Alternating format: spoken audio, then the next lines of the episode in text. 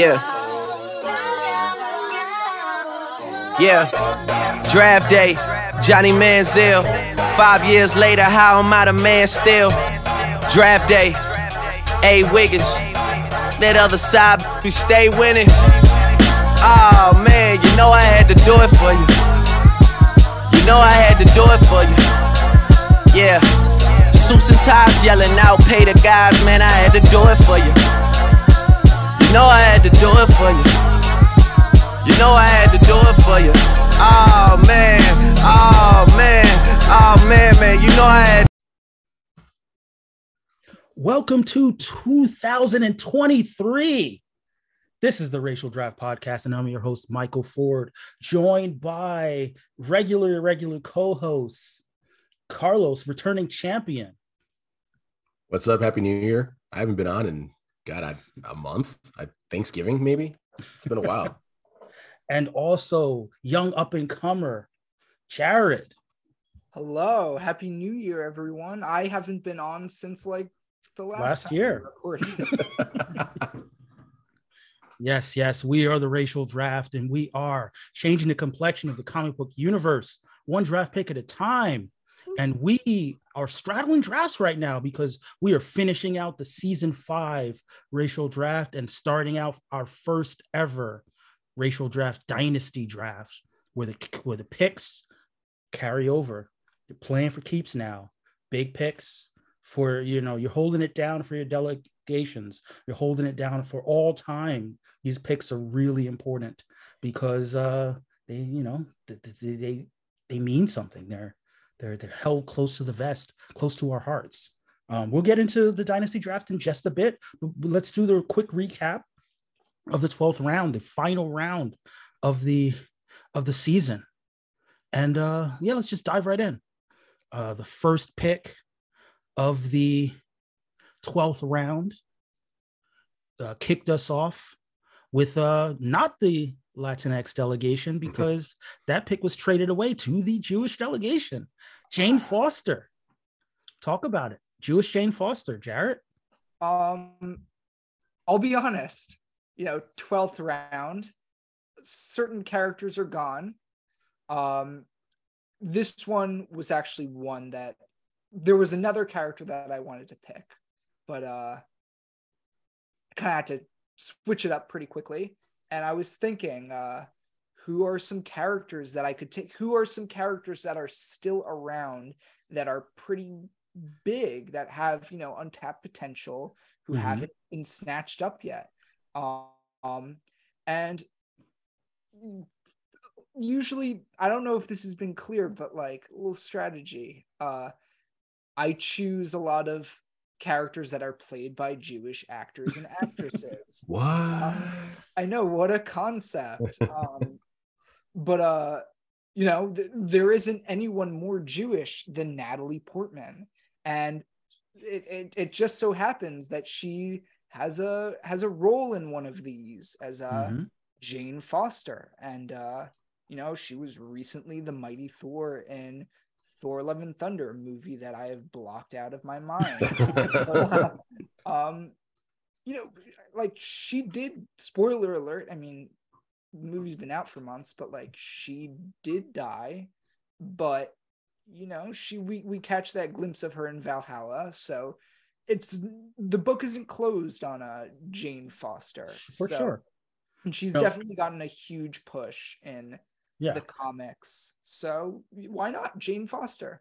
Yeah, and I mean, you know, taking it a step further, um, I know that one of the issues, like for instance, if if Thor Odinson was Jewish, that might cause some issues. Yes. Him being a god of a different sort, you know, um, in a different pantheon. But I think it's interesting to have a Jewish person who, um, you know, whose faith in in a certain kind of way is yeah. is is uh, tested um, by the the notion of there being this other godly pantheon and and having to um, get the powers of a god. Um, so yes, but on top of that, adding like another layer, there's mm-hmm. the whole cancer of it all. Um, I'm sure, you know, cancer is a very big thing and that's something that could alter someone's outlook on life and whether spirituality. is a higher power yeah and their Mhm. spirituality um that is something that i've definitely you know connected with um as a jewish person uh um who's you know had cancer been present in their life um so you know it- it's it's a very it's very interesting um Right. so yeah And you know, of course, Jane Foster's a doctor, and you know, I mean, there are I, of Jews out you know, I'm sure her parents were very proud. is Yeah. what There are, there are, aren't there? Wow. I'm sure her parents are very proud. You know, maybe they're maybe they're a little upset that she didn't find a nice Jewish boy to settle down with. She only found a god, A Norse god, a. Norse god. but uh, no, I mean, I think that there, I think there's there are definitely ways that in a you know in canon, um, you know, the idea of Jane Foster being even you know a non-practicing uh, Jewish uh, person um, could easily be incorporated into the character without upsetting the apple cart too much, and it would add you know additional layers to her story. Mhm. And like you said, you know, Natalie Portman has already played the role. She's already the Jane in a lot of people's mind. Yeah. Even before she was Jane Thor. Um, bringing her back um, from the dead to be a Valkyrie, you know, a little tricky because, you know, the Valkyrie that we already have doesn't have a, a name except Val. But I mean, you know, she, you know, obviously we've seen it in the comics, Jane coming back from the dead and becoming a Valkyrie. Um, if they ever decided to go that route in live action, it's open for them. But you know, I think that I, I like I said, I think canonizing this idea of Jewish Jane Foster really fits and and um, you know makes the character better. Um, Carlos, do you have any thoughts about that? No, I think that uh Jane Foster in the 12th round is is a is a steal. You you got a Thor in the 12th round, so uh someone who shows up all the time and obviously the people know about Jane Foster because that movie was widely seen. Widely seen. People saw it. People, People people, saw that. people, people saw that movie. They, People they- definitely saw it. yeah. They had Um, yeah people had thoughts. They had is, people a saw it is a movie and it exists and Mhm. we can all agree that it is a movie and Yes, correct. I'm actually curious who were who was the one who was the other person you wanted to draft. it it was the person i drafted next Okay. Oh, So we'll get to it. That's what we call a tease. I listeners. see, I see, I see. Um, but yeah, uh, in terms of the approval, uh, for the pick, uh, 85, no, sorry, 87.6% approval rating uh, for Jewish Jane Foster, and actually 93.8% approval rating for the casting. i'll be Um, honest so- that one did surprise me i thought there was more of like a uh, yeah I, I i thought people didn't like natalie portman as jane foster i never had anything wrong with her but i I think like- people thought that she was underused. Yeah you know i think people thought that she didn't have anything to do pre love and thunder and i think that's why so many people were psyched about her being in love and thunder because they were like hey jane's gonna do a thing you know but I, I, I guess I just have a had had a different view of things. Um, but yeah, yeah, I guess Natalie Portman, Natalie Portman. She went to Harvard. Natalie Portman. yeah you know so yeah great pick big fan Yeah. um and you know it's good it's always good when the people approve because that doesn't always happen sorry. is that a transition i think it is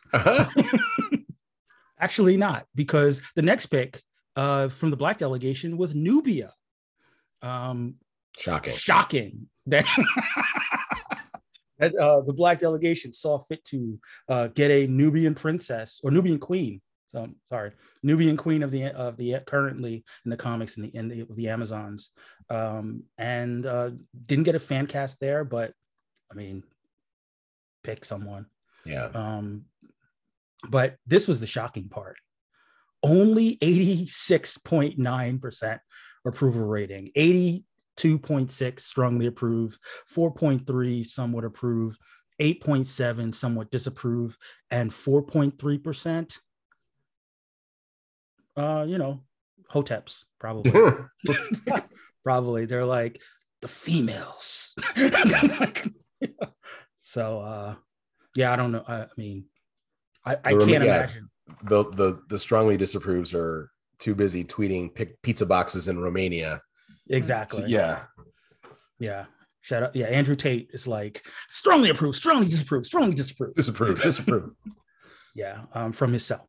yes, But uh, yeah, I mean, couldn't imagine another delegation having Nubia, and uh, she's where she belongs uh, in in the racial draft. But uh, just for this season, because this is only for the season draft, uh, we will move on because there's not a lot to say about uh, Black Nubia.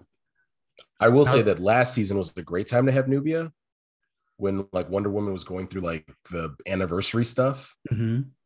I don't I I'm not questioning whether it was a good pick. I'm literally saying I don't know if that has kept up or not. Like Nubia had a book. I don't know if Nubia's book's still going.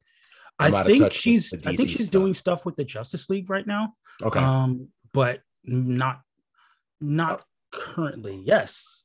Uh oh, I thought we'd be joined by Randy. We might Randy jumped in and jumped out in a second. He's like, Nubia, I'll be right back. right back.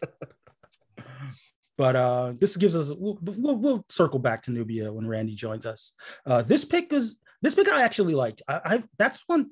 This is the multiracial delegation. Uh, they drafted Loki, um, multiracial Loki. I think um, I've this is this is a character that I've kicked around as being multiracial for a little while.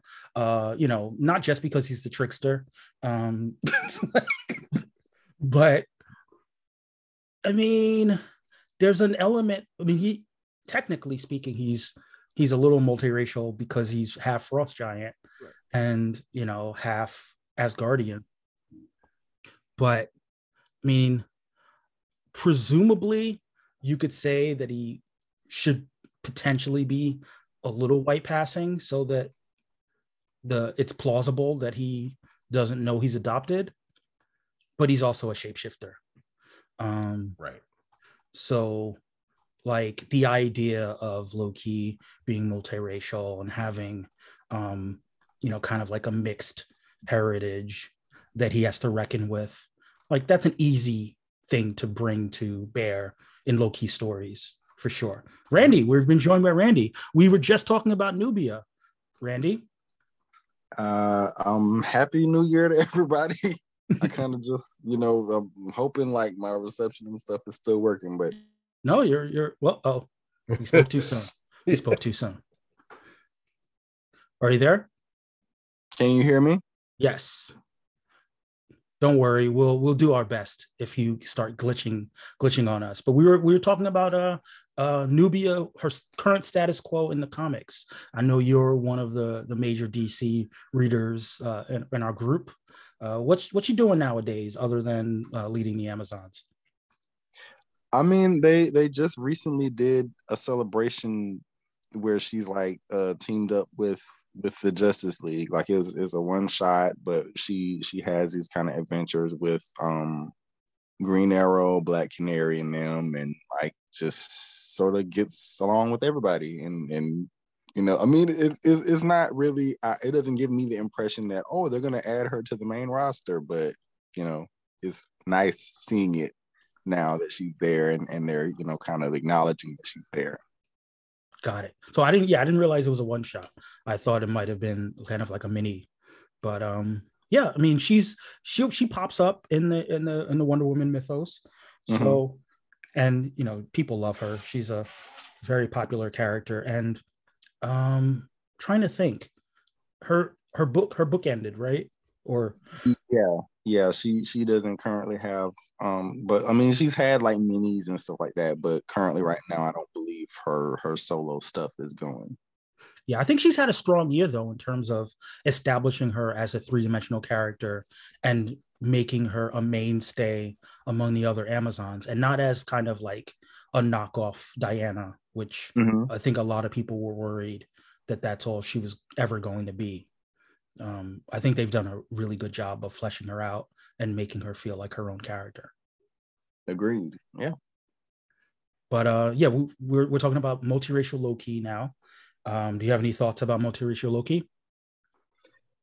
I mean, I I feel like it, it would be, you know, it, it wouldn't be too difficult to sort of imagine because I believe that like there there's a history anyway with uh I, I forget which deity it might have actually been Loki himself, but like one of them in in the actual Norse mythology was like they had a child with um a, a giantess or something like that and like you know so so they've kind of had a, a sort of multiracial thing going on there anyway that you could sort of explain, even if it didn't necessarily correlate to human races.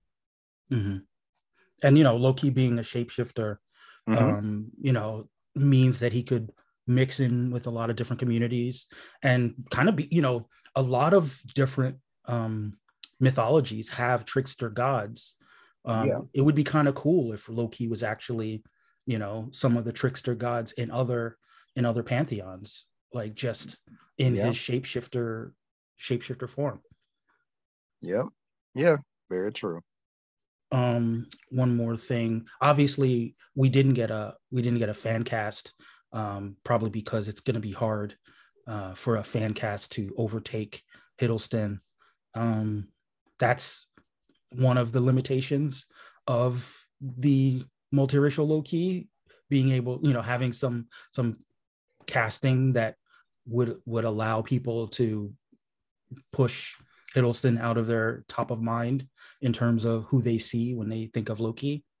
But you know, maybe maybe they just want to wait till things settle down a little bit and uh, not not try to have those problems. I guess. I mean, I I don't think it, it would be it, it shouldn't be too far out of mind because he literally uh recently married uh, a black wife, and their their little Loki Junior is going to be multiracial. So, you know. Wait, you're talking about Hilson? Yes, yes, yes. So, yeah. it's, it's, oh yeah, I forgot he's um yeah, I forgot he's dating um.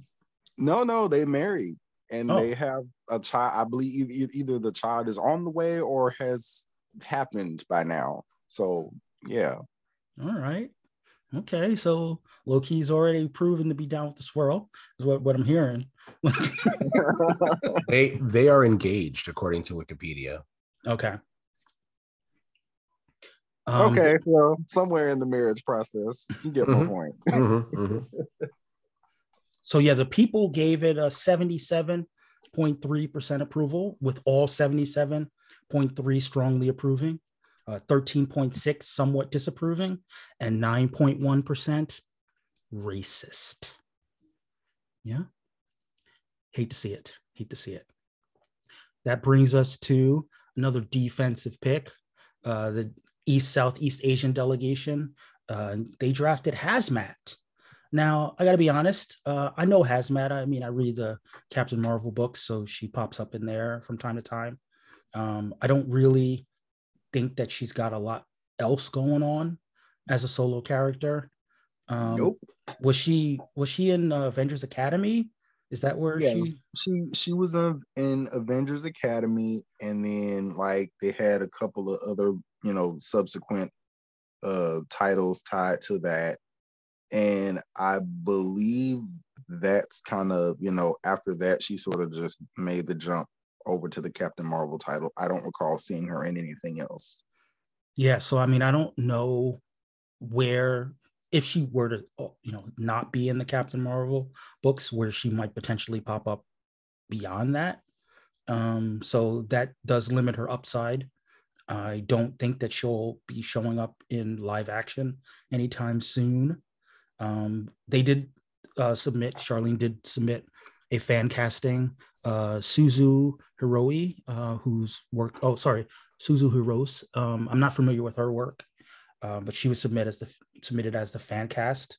Uh, currently, actually, no, not currently, the final results uh, 81 0.8% approval rating, with 72.7 strongly approve and 9.1 somewhat approve and 18.2 somewhat disapprove. No racism for uh, hazmat staying East Asian.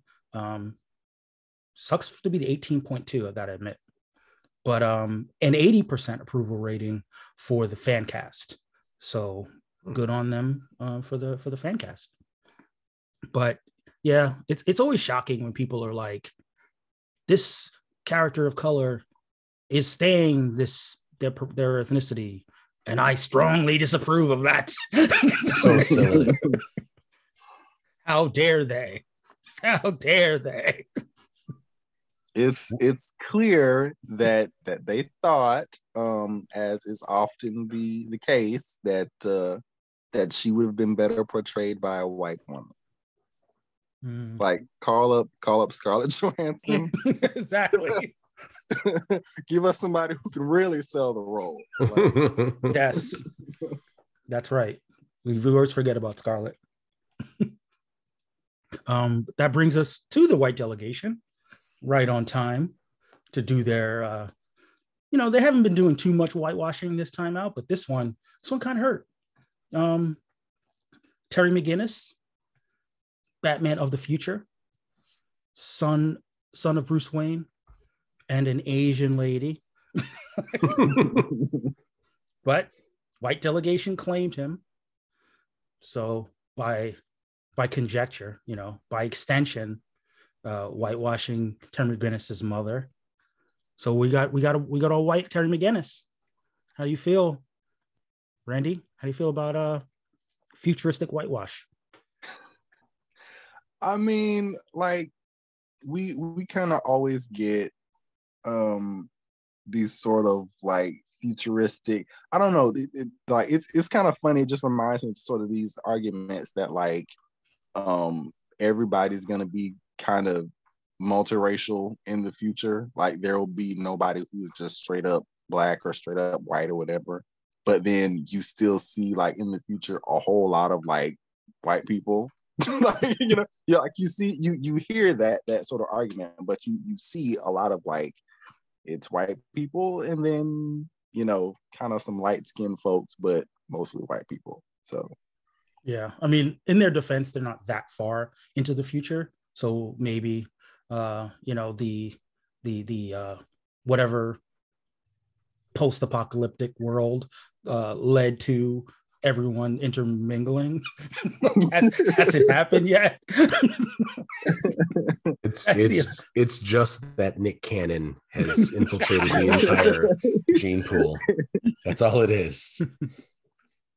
exactly you, you you if you project out far enough nick cannon's blood is in everyone like he's the new genghis khan like Genghis Khan and Charlemagne before him. Nick Cannon.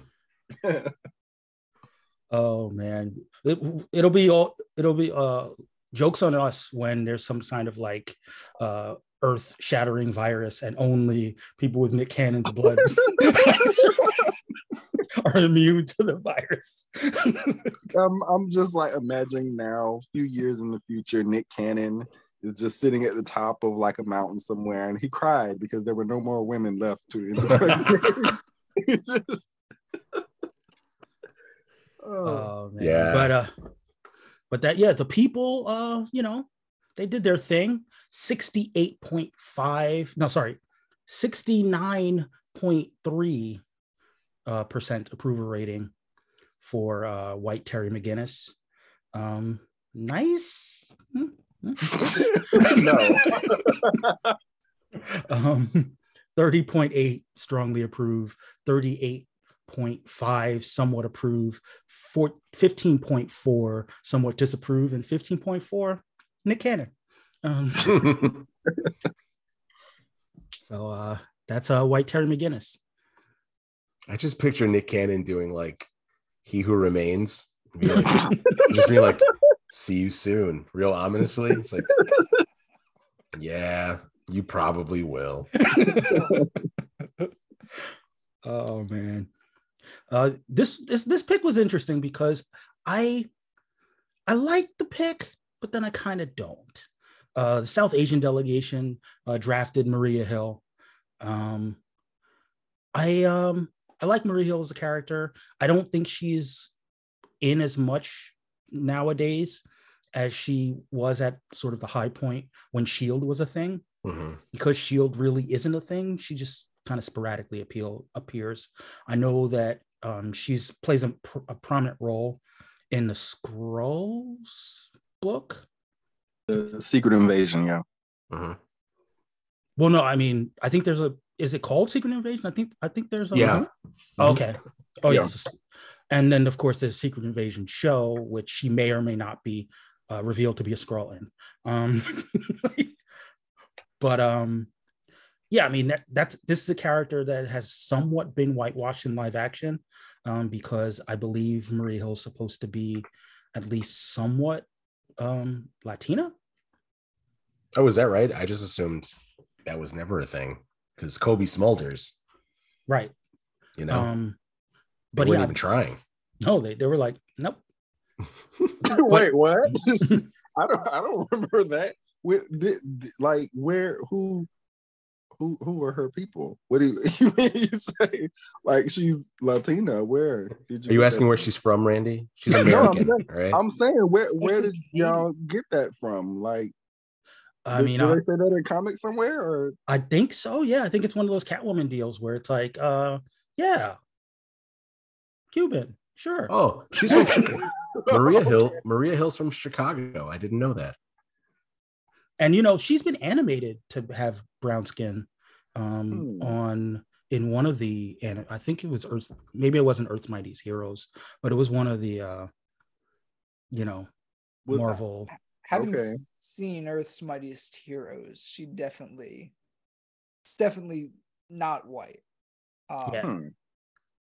Interesting. so so yeah i mean in that respect the south asian delegation is like look she she a little brown she a little brown. We we we, can- we, can, we can get in there. We can get in there. Um, I just, you know what? I always assumed she was like of like Eastern European, really? like Maria being a name that you see like Romanian women are named Maria, you know, things like that, or even Italian, you know, like Maria is not a specifically true. Latinx name, but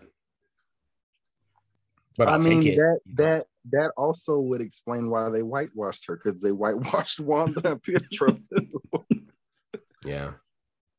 but um yeah i mean she's you know she can be she can be brown there's um you know the, the fact that she fine. grows up So In fact- so so go ahead. You, you no, I was saying so you made the argument that she's brown. So next time I'm gonna have to like I'm gonna have to snatch her up and be like, okay, well she's the cousin of Lauryn Hill. Uh, she she has melanin. Enjoy. She's Yeah. also famously late to all of the Avengers. that's why that's how, that's why she always escapes that's why she always escapes when shield gets attacked she maria hill's running late um she just wasn't feeling it today. Maria Hill. uh yes killing her killing us softly um Seriously, the worst concert I've ever been to. It's like, The- what the next hell? Education of Maria Hill. yes You're we welcome. The, the, the title of this podcast. yes, that's a leading. That is a leading candidate for the title That's of a this good one. um, but yeah, let me go ahead and find out what the people thought in terms of the approval rating. Uh, oh, and there was also a fan cast, which, hmm, well, before that, I'll talk about the approval rating for uh, South Asian Maria Hill. We're 81.8% approval for South Asian Maria Hill. 59.1 strongly approved, 22.7 somewhat approved, 9.1 somewhat disapprove, and 9.1% racist. As for their fan cast, I don't know if I, I don't know if I'm feeling it. Priyanka Chopra Jonas as a Maria Hill. I know she was on that one show uh, where she played a spy. Um, I can't remember the name of the show, um, which I did watch. I promise. Uh, Because you Quantico? were Quantico, looking at her. yes, yes, yes. I was too busy looking at her. Um, but um, I, I guess I guess I could see it, but I feel like she could do so much more than just be Nick Fury's right hand person. But uh, we got some approval for that, but not enough. Not enough. Seventy-two point eight percent approval rating for the casting. So uh, there you go. Um, 45.5 strongly approved, 27.3 somewhat approved, 9.1 somewhat disapprove, and 18.2%. Jonas? I don't know. Um, this pick, I had high hopes for this pick, um, but we didn't get backstory, so not my high hopes didn't uh, didn't get didn't uh, result in anything, and that's the Native American de- delegation drafting with their 12th round pick, Groot. Um, I obviously it had been established uh, previously that Groot is uh, Puerto Rican. Yep. Um, uh, Carlos, would you like? How would you like to address uh, Groot's roots uh, going further back than um, Puerto Rico? Well, I mean, the, you know, the thing with the Native American delegation, it is something of a cheat code that they were able to just kind of be like Mayan or Taino or Incan, you know, like it's it's one of those things. It's just kind of the way it works. Um, so the the way that Groot is Puerto Rican also definitely lends itself to Taino uh, roots as well. Um, is And- that where is that where uh, we're going here? I don't know. I have no idea.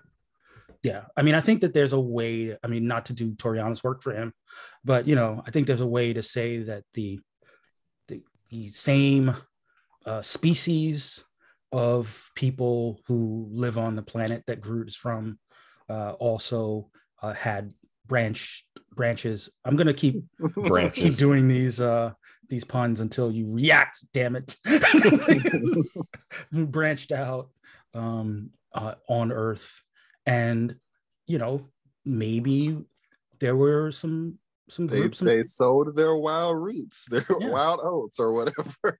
no i was just i was thinking that perhaps um we're not there are without doing any research i'm sure there's an idea of a divine tree uh, or some kind of plant god that um, can be kind of pointed to as uh, Groot having uh, relationship to and being part of that community, so that when he comes to Earth, um, you know, he reconnects with again his roots. so uh, With- Listen, with- keep these up, with- and I'm going to leave. with with no disrespect to the native people, my mind just keeps going back to the Pocahontas movie and Mother Willow. like I just, like as soon as they say, I'm like, wait, Mother Willow is that what this is? Descended from from I the old mean- grandmother. So no proof that if you hug if you hook USB USB braids uh, to Groot, um, whether you could be reborn as a blue cat person. No, we're not sure that that can I, happen. I said I said Mother Willow, not Eywa from from the the Avatar movie. Man, I'm, I mean, I see. I think that Mother Willow, that Avatar tree, Fern Gully, like it's all there. It's, Yeah, it's almost it's almost I mean, offensive. like the Lord, listen, the draft group, the, the, the the people from Lord of the Rings, the the tree people the tree in, people. in Lord of the Rings. I mean, it's all it's all part of the same tree of life. I think, you know. Yeah. So yeah, Native American group. Unfortunately, though, the people had other ideas. Uh, they, uh, yeah, they snapped. Um, They snapped. um, Ah, their bite was as big as his Yeah. his plans did not come to fruition. oh boy. so yeah, sixty-one. Oh, sorry, uh, seventy-one point four percent approval. Uh, 61.9 strongly approve, 9.5 somewhat approve, 19% somewhat disapprove, and 9.5% termite. I don't know. Lumberjack. yeah. uh, timber to his plans. Um, but that brings us to the Jewish delegation, second pick of the round. Uh, maybe my favorite pick of the round. Um, be- only because I thought this character should have been drafted multiple rounds before. Uh, Dinah Laurel Lance, the Black Canary, Jared, tell us about Jewish Black Canary. Yeah, I mean that's mainly why I drafted her. Like I was shocked that she made it into the 12th round and you know, this was the last round. Um so yeah, but also back to I said before that this was a role this was a character that I had wanted to draft my previous pick in the round. Um and you know, I had so many of my casting choices are reliant so heavily upon the fan cast. Mm. Um, and you know, I I thought I was all set to go. Um, because Mhm. Till I put the pull until I put the veto on. Yeah. yeah. um, so Black Canary, uh, in her most recent live action appearance back in uh Harley Quinn and the long title movie, um, was uh portrayed by a Jewish actress, a a a, a bluish actress. she she refers to Zoe herself- Saldana, a bluish actress. um uh Jurnee Smollett is uh half black. I, I'm sorry. No, no, no. Jurnee Smollett. Smollett. It wait no it's not that no it's not that. I was Um, gonna- Sh- she is half black half jewish and um i feel like jurnee smollett as black canary is is a is a casting choice that many fra- fans have gravitated towards For sure, for sure. become Yeah. the black canary Yes. when she was portrayed in the arrow show twice by also two jewish actresses um so there there is a precedent here There's Um, there's definitely a precedent for her being portrayed by Jewish actresses. Yes. Yes. um but alas i couldn't Yeah. capitalize on the jurnee smollett casting um so to imdb i went um typing away furiously uh imdb wikipedia jewish actresses who could conceivably play black canary preferably a blonde one preferably someone who knows uh martial arts krav maga um and i stumbled upon oh am i stepping on your toes here No, go for it. Go for it. am i getting Um, no, we can we can we can circle back to to the the character, but talk about the casting as well because we we were already talking about it. Go ahead. So, Alona Tal, uh, Okay. she was. Where might I know her from? I I don't know. I I, I I'm not very familiar with her. Um, I I I could do a quick IMDb. Um, No, it's okay. I mean, if if if you don't have uh, offhand, I I got it. Uh, Broken City, Veronica Mars, uh, Burn Notice, which I have seen. Um, but she was in the Israeli Special Force, uh, like defense something or other. okay, cool, Um, cool.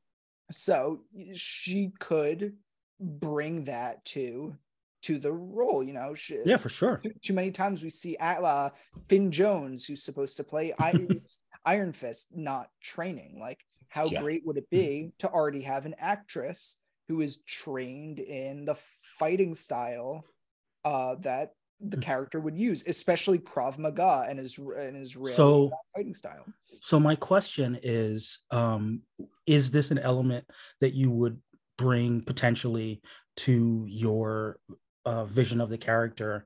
Um, you know, the the Black Canary character um, of her having kind of dual citizenship, of being American and Israeli, uh, so that she could have the special forces background. Well, uh, it's something that I was considering. Obviously, we know Black Canary is the second in line of uh, the Black Canary mantle. Mhm. Um, so I feel like it it's something that could be explored. Um, but it, it wasn't it wasn't some it, it was something that came about once I found the actress. It Right. wasn't something that I was initially thinking. So it's uh, it's a route that I could pursue. I, de- I definitely wanted to get someone closer in age range to um our Green Arrow, uh, Mhm. Riz Ahmed. Um, and I believe they are the same age. Originally, I was trying to mine uh, Riz Ahmed films um, Oh, okay.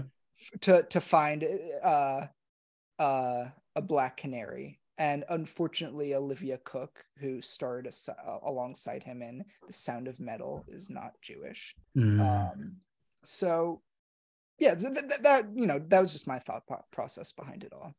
yeah, I mean, Randy, or have you read a lot of Black Canary stuff? Uh, yeah, I've I've read her solo titles and and uh, you know, obviously her uh time in in the recent Justice League title. So there's nothing in her background that would conflict with her being Jewish, right?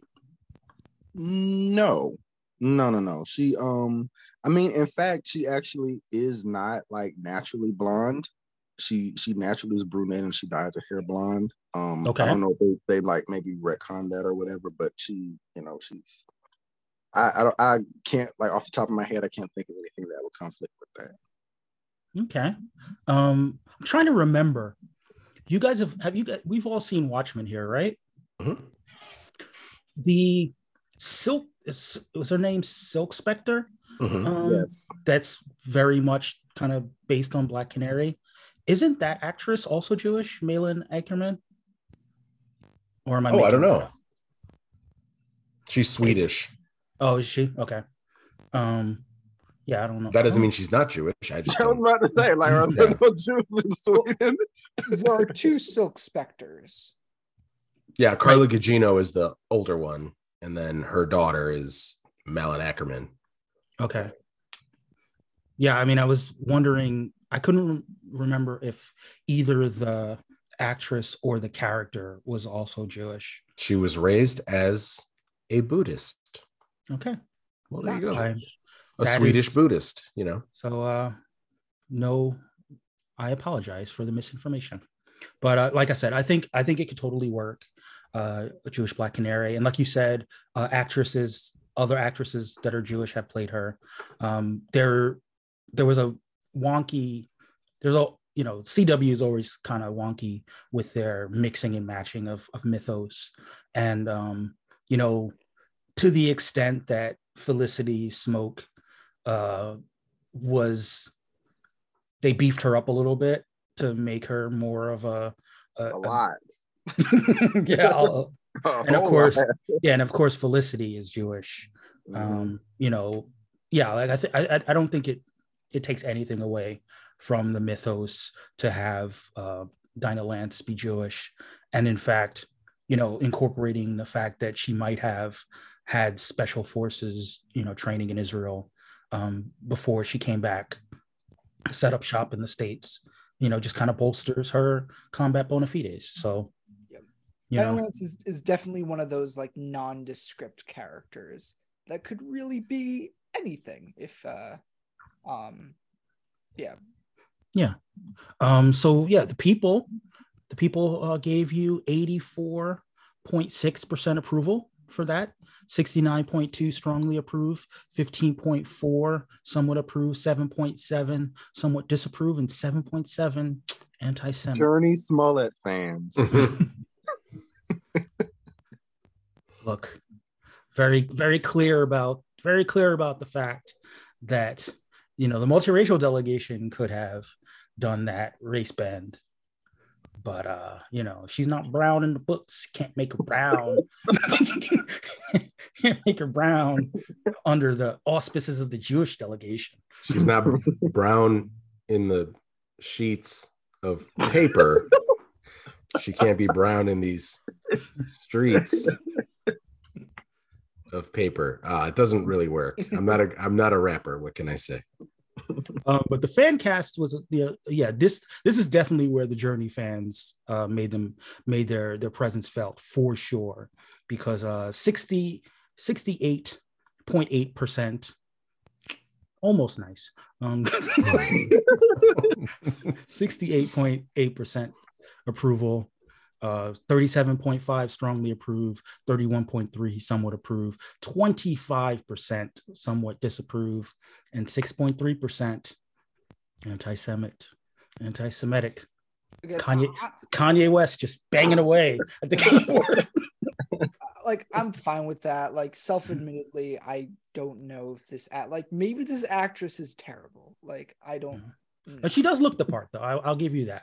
Yeah. You you you know you found a picture of her with a leather jacket. It was it was. Oh wait, no, that was me. Have you ever seen the show? It was a terrible show, but I loved it. It was a, the guilty pleasure show of the last 10 years for me. It was called Imposters. No. It had it had an it starred an actress named uh In Inbar Lavi. She's Israeli. Yeah, yeah. Inbar is like the. It's like the Jessica of. Oh, is it really? yeah, yeah. Yeah, well. Yeah, she would have Oh, been. she was- she was on Lucifer. She is on Lucifer. Right, right, right. She was Eve Okay. on Lucifer. Oh, and she was on Found. Okay, I know who she is. Yeah. Um, she could have totally done it. Um, yeah. But yeah, I, I was definitely looking more for like the blot, like hmm since with the the the fan casting, you real like someone could be perfect for the role, but most of the times no one knows who they are. So like Yeah. you kind of gotta like if you throw like a blonde actress, like oh who, who like uh we, we know how the fan discourse goes. Oh, blonde, Black Canary, blonde, it's the storm. Oh, like- uh, Bryan Cranston shaved his head for Breaking Bad. He must be great for Lex Lex Luthor. yeah John John Krasinski kind of looks like Mr. Fantastic, and he has a wife. If he has a beard, only with a beard, and he has a wife. yes. yep. Yep. That that's how fan casts work, and that's why that's why we lose. That's why we lose. You know, honestly, the, the fan cast thing has been it with the proliferation of comic book uh media. It's getting harder because you like if you don't go with the person that has already been cast or the Mhm. person that Twitter has decided should be the person, it it's like a 50-50 proposition. Like yes. I- I feel bad for whoever's going to be playing Mr. Fantastic, Reed Richards in these movies going forward. Though I, I do mean, hope the, the, that- the Fantastic Four, um, yeah, they're gonna have a really difficult time because it's like, okay, um, oh, we are we're hoping. I don't know if we're gonna expect that or or or like you know, uh, we're supposed to have all four white people or you know are we going to let the one brown person be the the the thing or Mhm. like who exactly are we going to end up having as our as our uh, fantastic four so I almost feel like at this point they have to go either with a complete like way out of like when they, when it started coming out like there were rumors that they were going to go like all Latino Fantastic Four. It's like wow, didn't see that coming. Although as soon as I heard those rumors like this is either not true or they're aliens um because that's just how we roll. Um but but it's either got to be something completely out of left field like that or it's got to be someone that the internet loves and i'm Yes. thinking like specifically like it's got to be like like henry cavill has to be reed richards you know it's just got to Mhm. be something like where fans are gonna be like okay i like that he's winning because Yeah. for some I reason mean- i'm invested in this like sports and yeah, it, but it matters. I mean, I think that I think that yes, but not really because you know because we don't really know the direction that they're coming from with the Sure. Fantastic Four. I think they have a little bit more leeway. Um, like we still don't know whether they're going to go with like older people or younger people. we know nothing just we know real, nothing just real quick, you know what I would like actually love if they had Jonathan Majors pulling double duty as like as reed yeah. I no I mean, the internet does love Jonathan Major. I, Um, I, That's I cannot range. look i that's not the route that i would go but the laugh i would laugh from people imploding well i mean if he if he is playing if he is playing a descendant of reed richards like it, Th- it- it does what I'm- track yeah yeah. you know, If they go that route, if they say, "Oh, Kang is Nathaniel Richards, and Nathaniel Richards is a descendant of Reed Richards," and really play that Yeah. up, Yeah, I mean they they they wouldn't even have to say they wouldn't even have to say descendant. I mean, you know, they can play hard and fast. They've done it before with Yeah. lineage. They could just say he's his brother, you know, Mhm. like in a different in a different timeline, you know. But that would be bold. That would because Jonathan Majors would be cashing all the checks at that point. You know, he's because he's already got the Kang stuff where he's going to be the main character, the main big bad, and then he well, would, well, let me. Uh, if if that does happen, I just want to forewarn everyone in my social circle. I am never going to shut up. yeah. Also, that means I, I say get real weird. Like let's just let's go with the entire cast of the Five Bloods should just be in this, like the living cast, obviously, Yes, yes. and like Reed Richards should be Delroy Lindo. Why not? That'd be amazing. He's Well, remember, Delroy's in Blade though. He's going to be playing ostensibly Blade's mentor. Um, Okay, uh, we- we'll go with the we'll, we'll go with Blade is coming out. Sure. nice. Well, I, I do think I do think that um RJ Cyler, like I mean, if we're going from like, oh, they they have shared casting on the screen before, like his his co-star on The Harder They Fall, RJ Cyler, I've I've been, you know, kind of saying that he should probably play Iron Lad. Like I feel like they're they're not gonna go for, you know, some random person. Uh, Why not? Why not have See- it be like a version of Kang? I don't know whether we need Iron Lad. I'm Uh, well, I'm a- I- I I'm a don't pretty either, but I'm strong- I'm a pretty I'm strong anti Iron Lad person. Um, I just don't. His only meaning is that he he grows up to be Kang. Yes. that's that's all he really. That's his only purpose. Yes. yes, it is. and I'm okay with that. I just like I said, I, I I don't I'm not expecting him to be like, oh yeah, he's gonna lead the whatever team. I just I feel like if if you're going to have him sort of like that that character seated throughout the universe, the the multiverse now, why not? Just have fun with it. Like yeah, I, still mean, like my idea of Riri being a Kang variant. You know, well, that, like- uh, I'm sorry. no, that one no. that one upsets my stomach. I don't like that. Um, I feel like if if anything though, I do feel like I, I think I may have said it on um on the timeline. I do think that she m- might be like rather than have Reed Richards be the ancestor, I feel like if she was the ancestor, that would be cool. But to have her be a variant, mm, I it that doesn't sit right with me. You know what would be really cool is if in Quantumania, and we're off on a wild tangent here. I'm in Quantumania, if Kang gives his origin story to Scott, and it's completely different than what He Who Remains gave to Hmm. Loki. And it's just like, oh, we have no idea where this guy's from. We know nothing about this guy. Like we thought he was from, I forget which century, at the 24th Mhm. century or something. He says he's from in I, I would be perfectly fine with him just like I mean, because we get vari we're getting variants of the character anyway. So like, yes, that that sounds amazing. You just sort of get like, it doesn't Hey. matter what whatever version in the uh, in the multiverse he just it somehow ends up an evil genius trying to take over everything. Kang goes up to uh, Scott and is like, "You want to know how I got these scars?" Right. That's It's like- immediately what I thought of when you said that. but like, I mean, so what I'm saying is like, if the story is you know different, he could be Riri's son. He could be, you know, like it could be. It doesn't have to be something that's hundreds of years down the line. It could be something that's very intimate to characters that we know now.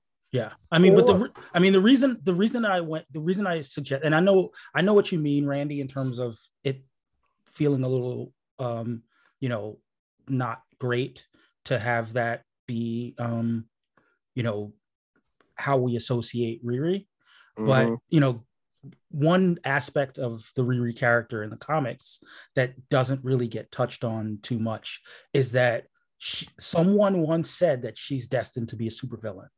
Oh, Um, absolutely. Like, I mean, know- she currently, I, I don't know if y'all are reading Iron Man right now. Like, the, the Iron Man title that just ended, uh, Cantwell is writing it. Like, Mm-hmm. she literally just got her hands on the Mandarin's rings, like not not the ten rings from like Shang Chi, like the Mandarins, the, The rings. Yeah, those. like she literally just got her hands on those, and she's just kind of playing around with them, trying to see if she can find some, you know, better, more sort of holistic uses for it. So I absolutely can understand the the, the rationale behind like fearing that she's gonna turn into this evil uh, uh, person. right and you know and like i said before if we if you know the the essence of iron lad is oh no i might turn into kang. That's awful.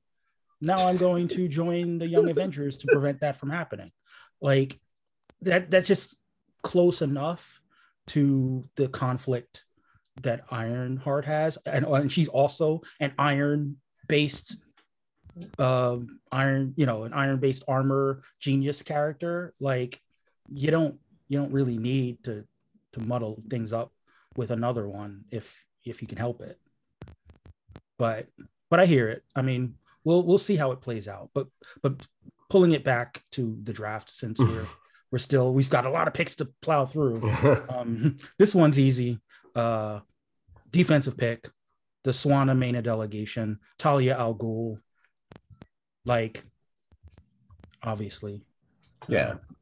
Mhm. but uh, the people, uh, you know, barely barely approved at the appropriate level, seventy five point one percent approval, uh, sixty eight point eight strongly approve, 6.3 somewhat approve, 12.5 somewhat disapprove, and 12.5 uh, Bruce Wayne. Um, very, very upset. What? You're not white? Oh no, sorry, not Bruce Wayne. Uh, Christopher Nolan. Christopher Nolan. Christopher Nolan was shocked, shocked to find out that Talia Al Ghul was uh was was a uh, Southwest Asian. Um, so yeah, and that brings us to the final Mr. the Mr. Irrelevant of this season's racial draft. Another character that I was surprised fell this far. Nathan Dayspring Summers Cable, man from the future, older than his dad. Um, how the mighty have fallen. Uh, Polynesian Cable, uh, I don't know if you guys remember, but uh, Polynesian Cy- Cyclops is also uh, represented uh, in the Polynesian delegation. So from that sense, it's, it's there.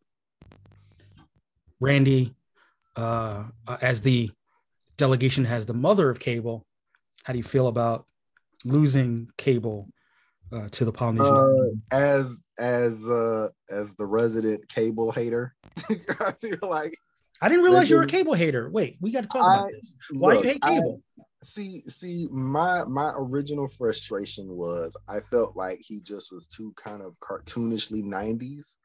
And then when I actually ended up going back and I like um for uh, the the New Mutants comic, uh, the New Mutants movie that was coming out, I was like, I'm gonna go back and try to read the New Mutants, and I'm gonna, you know, I'm gonna just sort of binge read that and enjoy it, and, and kind of be caught up and, and have it synergized with the release of the movie.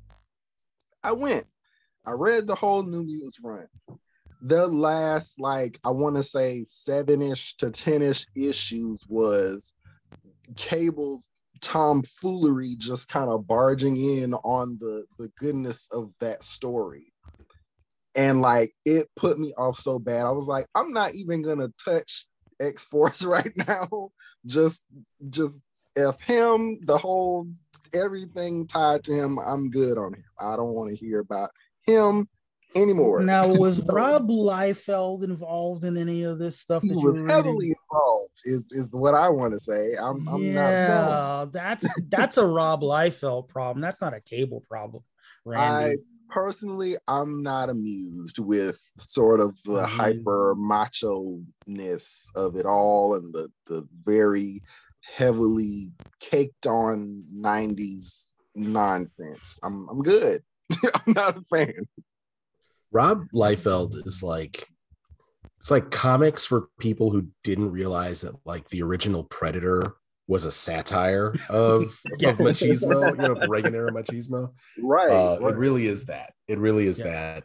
or like people who who think that Starship Troopers is on the level. you Oh my like- gosh. Yeah, right. Exactly. it, it just to me cable is not somebody who ever like it, it- he's sort of sort of the the the i guess uh rob liefeld writing cable was sort of like Zack snyder like Zack snyder pre Zack snyder Sure. writing Yeah. like Yeah. x-men oh yeah but no that's not you know the harsh reality they're not coping with the harsh reality like shut up go away Have you ever seen the video of Todd McFarlane and, and Rob Liefeld drawing overkill from Spawn? Oh, And and Stan Lee is watching them and he's just asking them questions, and they're like, and he's basically just like, This is stupid. Like, what are you guys doing? Like, how many pouches does someone need? And why does he have this? And why is his gun six feet tall? I don't and they're just like, and they're basically just like, because it looks cool. It's cool. It's so cool. We're gonna draw a chain. Oh, they're cool. all well- listen. These are all valid critiques, but Cable has has actually been fleshed out quite a bit. No, I mean, I'm, you know? I'm, I'm not saying, I'm not saying that he hasn't been fleshed out. I realize that he, you know, uh, uh what's his face is obviously not the only person ever to have uh, uh portrayed Cable, but just that introduction to the character, and it's just something that he represents that I, I can't, I can't. but this is but but here's the thing and that's the power of the racial draft when you when you bring a character into the fold you get the opportunity to tweak the character and make them a little bit less than the trash that you might think that they are True, true. but but conversely, some characters require a bit more effort in that vein than others. Like, uh, say for example, I I could kind of, you know, I don't love Guy Gardner either, but I feel like there would be an easier effort there than all of what's going on with Nathan Dayspring, Askani, Askani son, son blah blah blah. the yada, chosen yada. one Yeah, exactly. Right. And he's a chosen one, which is another one of the the tropes that I hate. So yeah, that's yeah, I'm I'm good on him. all right It- well If it go ahead weren't, jared if it weren't for Polynesian Scott Summers, I would have 100% scooped up this Messiah born to defeat the Egyptian apocalypse, who is drawn to look exactly like Ron Perlman. And, and, and been- I would have 100% been persuaded by that fan Thank you, Randy. Um, And I would have taken Stryfe and just been like, deal with it. I don't know what to even tell you. Just deal with it. His clone is Latino. Well, I, for one, uh, you know, again, we we really need some of these backstories from Tamati because you know a Samoan chosen one, um, like you could maybe do some cool stuff with the with the arm, um, the cyborg arm potentially having you know having the tattoos on it or the tattoo design on it. Like I think that like uh, I should have mentioned the fan cast of Samoan actor Robbie Magasiva as Cable. Like he definitely, you know, put a little silver in his hair. He he definitely has the stature and the facial structure of a Cable. Um, yeah, I mean, I'm here for it, even if the people are not, because I should have mentioned a 70% approval rating for Polynesian Cable and uh 70 no sorry 69.3% approval rating for the fan cast. Um you know people didn't open their minds up to uh to polynesian cable. And uh, Body slide by zero. I'm looking at a Rob Liefeld cover of a 2021 comic, X Force Kill Shot Anniversary Special, number one, and it's it's um I can't even think of what the name of the character is. Uh, he's got Is it sword. is it the guy that's in red or something like that? He, He's he's got like he's he's got like the headgear, the random Yeah. 90s headgear. well, I'm saying because Oh. he, he recently made up a Shatterstar. Shatterstar. Okay. Ah, it's got Cable and Shatterstar on the cover, and I I am not joking. He copied and pasted the face. It is the exact same head. He is known for doing his same face. Yes, he does. that for a crazy. lot Like, characters. Yes. I just don't understand how you get away with this. Like, like how do you- oh oh oh oh and Distracted here, by the big guns in the pouches. That's what- here here is more to to my list of, of cable gripe. The the latest sin that Rob Liefeld has committed uh to to uh, uh, via cable is that he created a new character. I believe his name is Major X or Major something like that, Mhm. and made the character the son of Cable and Storm. Oh no! Oh no! Right. exactly. Right. That's exactly what I was like. Ju- I just was aghast when I figured out, like, because I already knew, I already knew that Rob Liefeld was on some foolery. He's he's he's that's his tendency and that's his business. I typically I, I am fine with trolling and like leave people in their corner, but like that that felt like a lot. I'm like, no, that's the final straw. I felt like violence. right. It's really So- funny because my, my cable's usually shoddy during a storm. It's pretty. I'm Nice. like that that was Nice. that was that was trolling. That, That's there's no trolling. that was Yeah. trolling. Their son, their son named Fios. Um, Fios Summers. Um, so yeah, there that was it. That was the twelfth round. Um, Mr. Irrelevant Cable, which is as Mr. Irrelevant go, that's that's a pretty strong final pick pretty good in the in the draft. But um, that brings us to the dynasty draft. Throw up your diamonds for the dynasty. Wait, Uh, real quick, can I can I ask the group uh who didn't get drafted that you thought would? Is that is that okay to ask right now? Like now Yeah, that the official sure. draft is over, is there are there any names that are like, wow, they didn't get drafted? Well, I mean, Um, for, for me, it was more just like um seeing who ended up like not getting drafted by the, you know, like they who kind of ended up getting drafted by the end. Like w- when Black Canary got drafted, I was like, oh snap, she, I thought she got picked by now. You know, I, I, I kind of, you know, off on my own thing. I was like, oh wait, she she got, she just got picked. Oh okay, well cool. Yeah, I, I I was keeping my own list of like, you know, fantasy drafting for other people and being like, you should be drafting Black Canary. Damn it. Um, I was shocked that John Stewart Yes. Did so, and Yeah. he's only now been drafted. yeah, yeah. Uh, jumping ahead, but yeah. Yeah, sorry. Um, I was I was surprised um in two X-Men characters. I was surprised uh Emma Frost and Mm-hmm. Apocalypse were not taken. I mean, Apocalypse No. is tricky because in Right. comics he's just kind of MIA right now. Sure. Yeah. Um, and you know, who knows when he'll show up in any other media. I mean, if you you can ask Michael this this last um this last round, I was like stuck between like five characters. I was like, I don't know who the heck I want to pick. I, I almost got um I was, I'm trying to think. Uh, Dreamer, I was thinking about. I was thinking about Dreamer, maybe Starfire, maybe Emma Frost. like Starfire's been Starfire Starfire's gone. Yeah, Yeah. but uh by the He's wrong, white. Yeah. yeah, white Starfire. It's like the only if, if you've only watched the Teen Titans cartoon or Teen Titans Go, that's the only way that Starfire can be white. right, because- right. And I was thinking, I was like, okay, well, am I gonna get Donna Troy maybe? Like, because you know, I think that was when you got uh that was when Carlos got Sam Wilson. I was like, Mhm. I want to choose somebody Latina instead. Ha ha. Let me see if I can. I was like, maybe, maybe I'm gonna get like Yara Flor or somebody, but then I was like, okay, Yara's kind of yeah, her her record isn't really all that great right now. She kind of shows up and kind of doesn't. So I was like, okay, fine. I'll I'll pick, you know, my person. But Yeah. yeah. Yeah. I mean, I was surprised that that the only Green Lantern that got picked was Jessica Cruz. mhm. Yeah. Typically, typically, uh, and we've talked about this before. The Green Lanterns are like their own kind of representation, where they're like, "Every you get a lantern, you get a lantern." Yeah. Like, you know, Yeah, they're almost like the Captain Planet. Like, you know, it's like, ah, it's United Nations of ring bearers.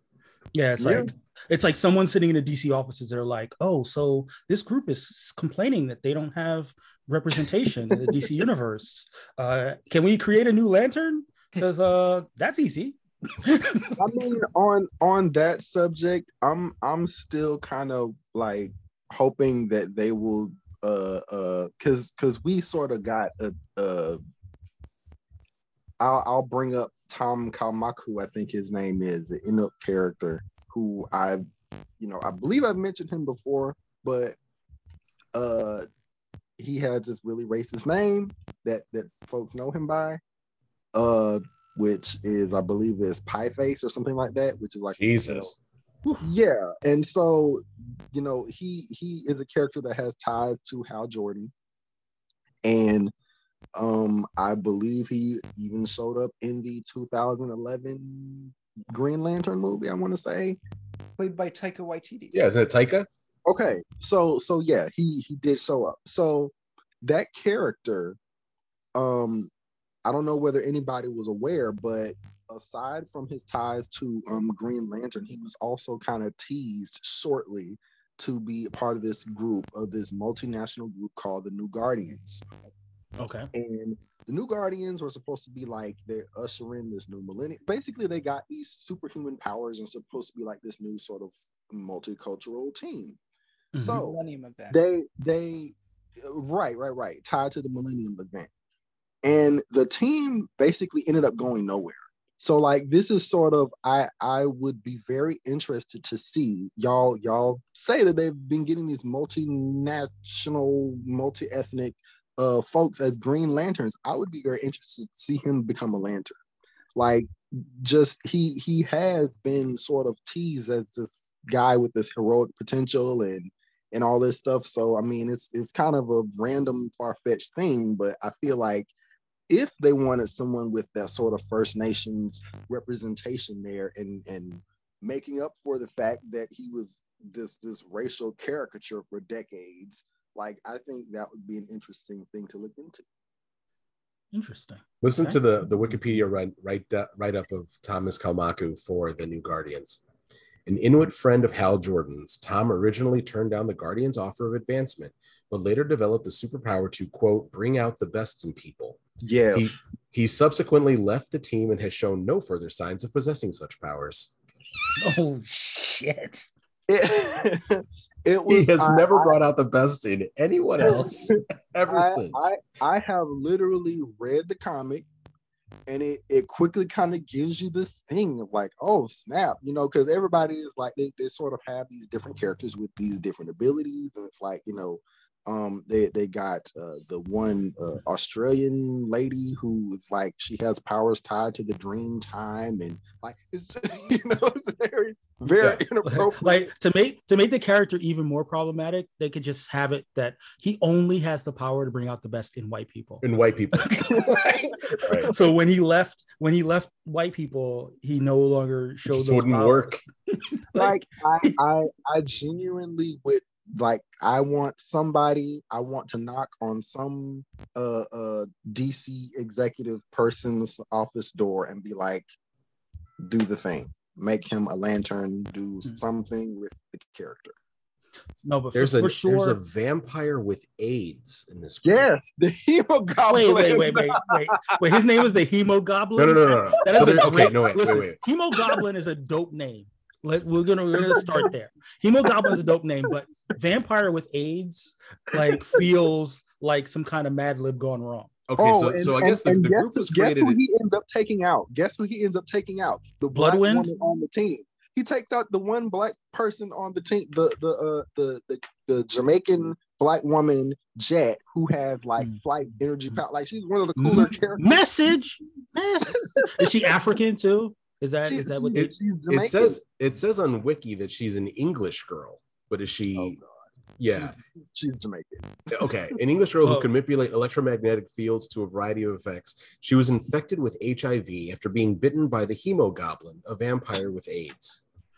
Take that comment. why does a vampire have AIDS? Is, is the important question.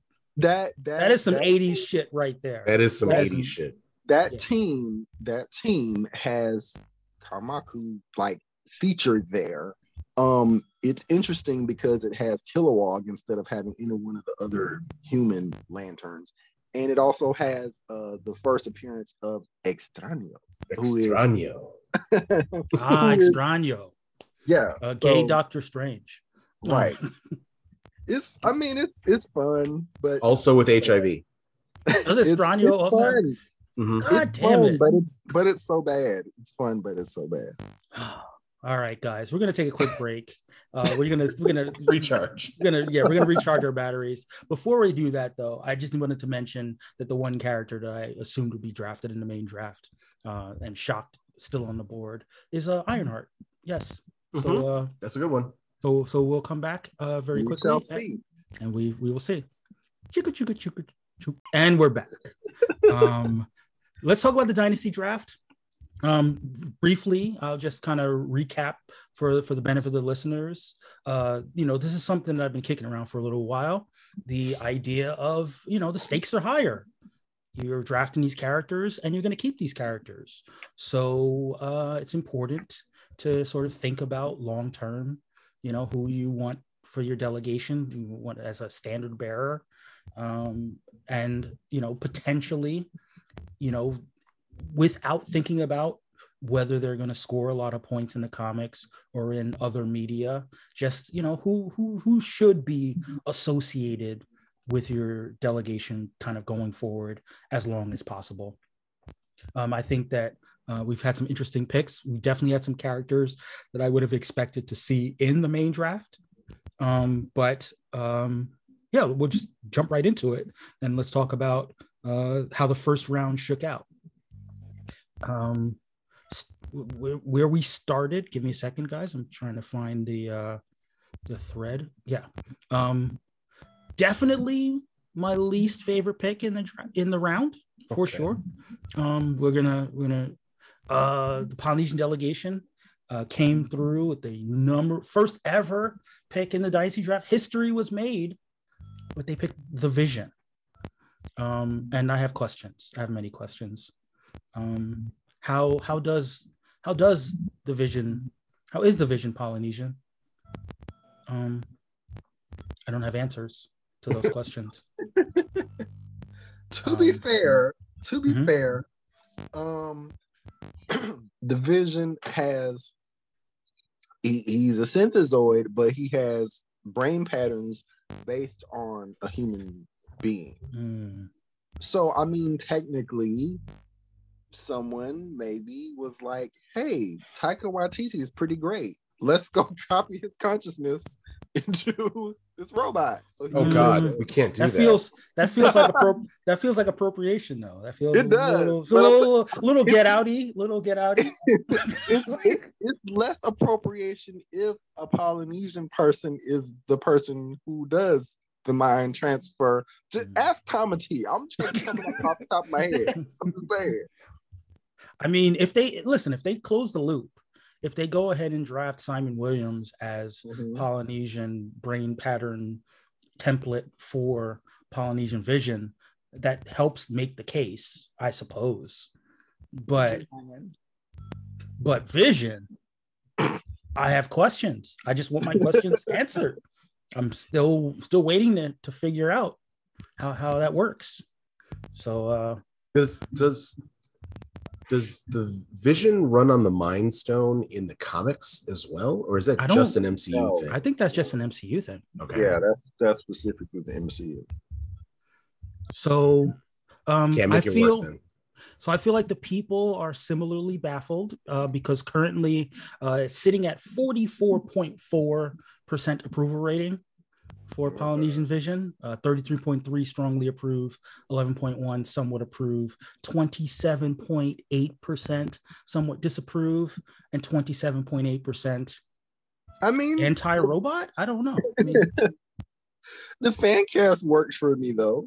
the fan cast does work, but but again, we're back on the is he the human uh equiv- is he also going to be Simon Williams? Jermaine Clement was the fan I mean, cast. well, in this continuity, I guess he can like be capable. I don't know. He just whoever is Polynesian, just kind of like whoever's Well, on his team. Well, definitely a higher approval for the fan cast. Uh, 71.2% approval. No, sorry, 72.1% approval rating uh, with five days left. So there's more than enough time for people to get that vote up.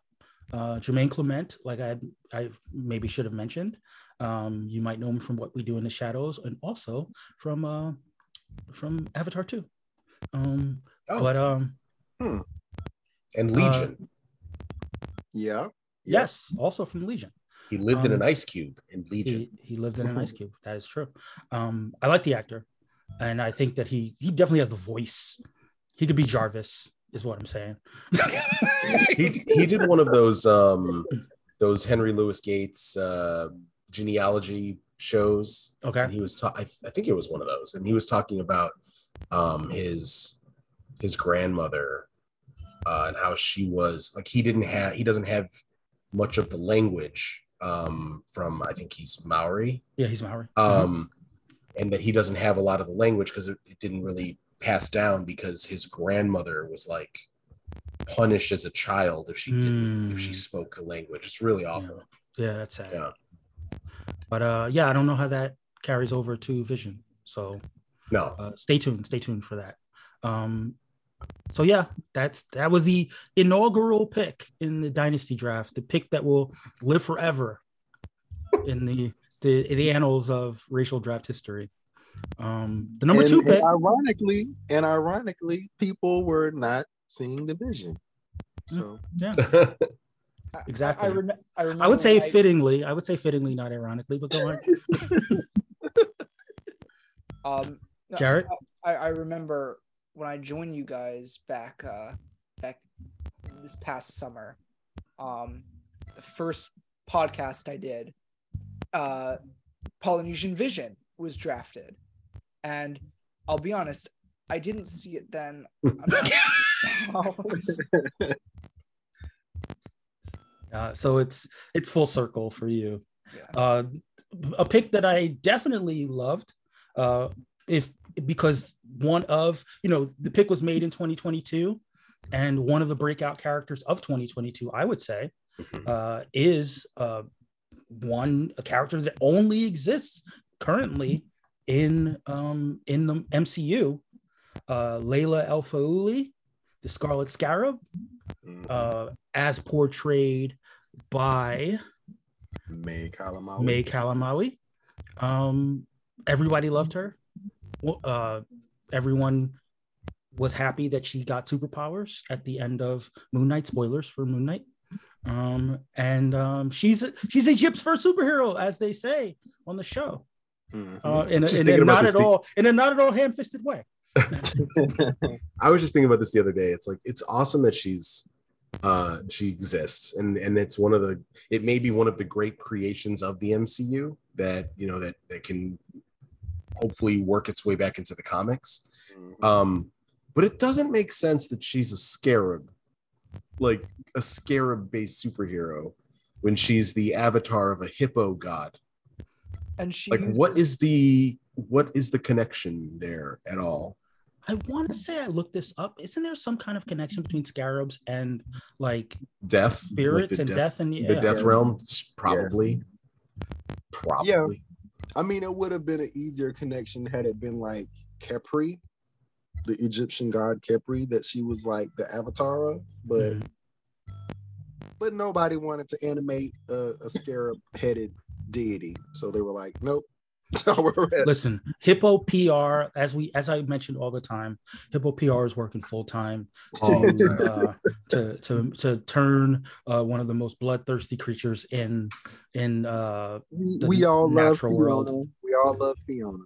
listen Yes. i don't know what animal kingpin is in the spider ham universe but if he is not a hippo like it's it's They're missing out. it's malpractice like yeah. because For if there is a creature who everyone thinks is just fat but is actually 100% muscle and vicious it is a hippo Yes, I fully fully on board with that.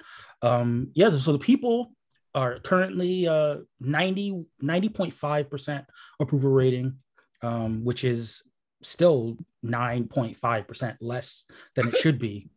Um, Let's say what they want her to be. What that? What exactly are they arguing that she is instead? I'm sorry, uh, Lila El Faouly should not be uh Swana. No, maybe this, Okay, you're maybe they just didn't know what maybe they just didn't know what Swana meant. Maybe they, they were You're, just like, you're right.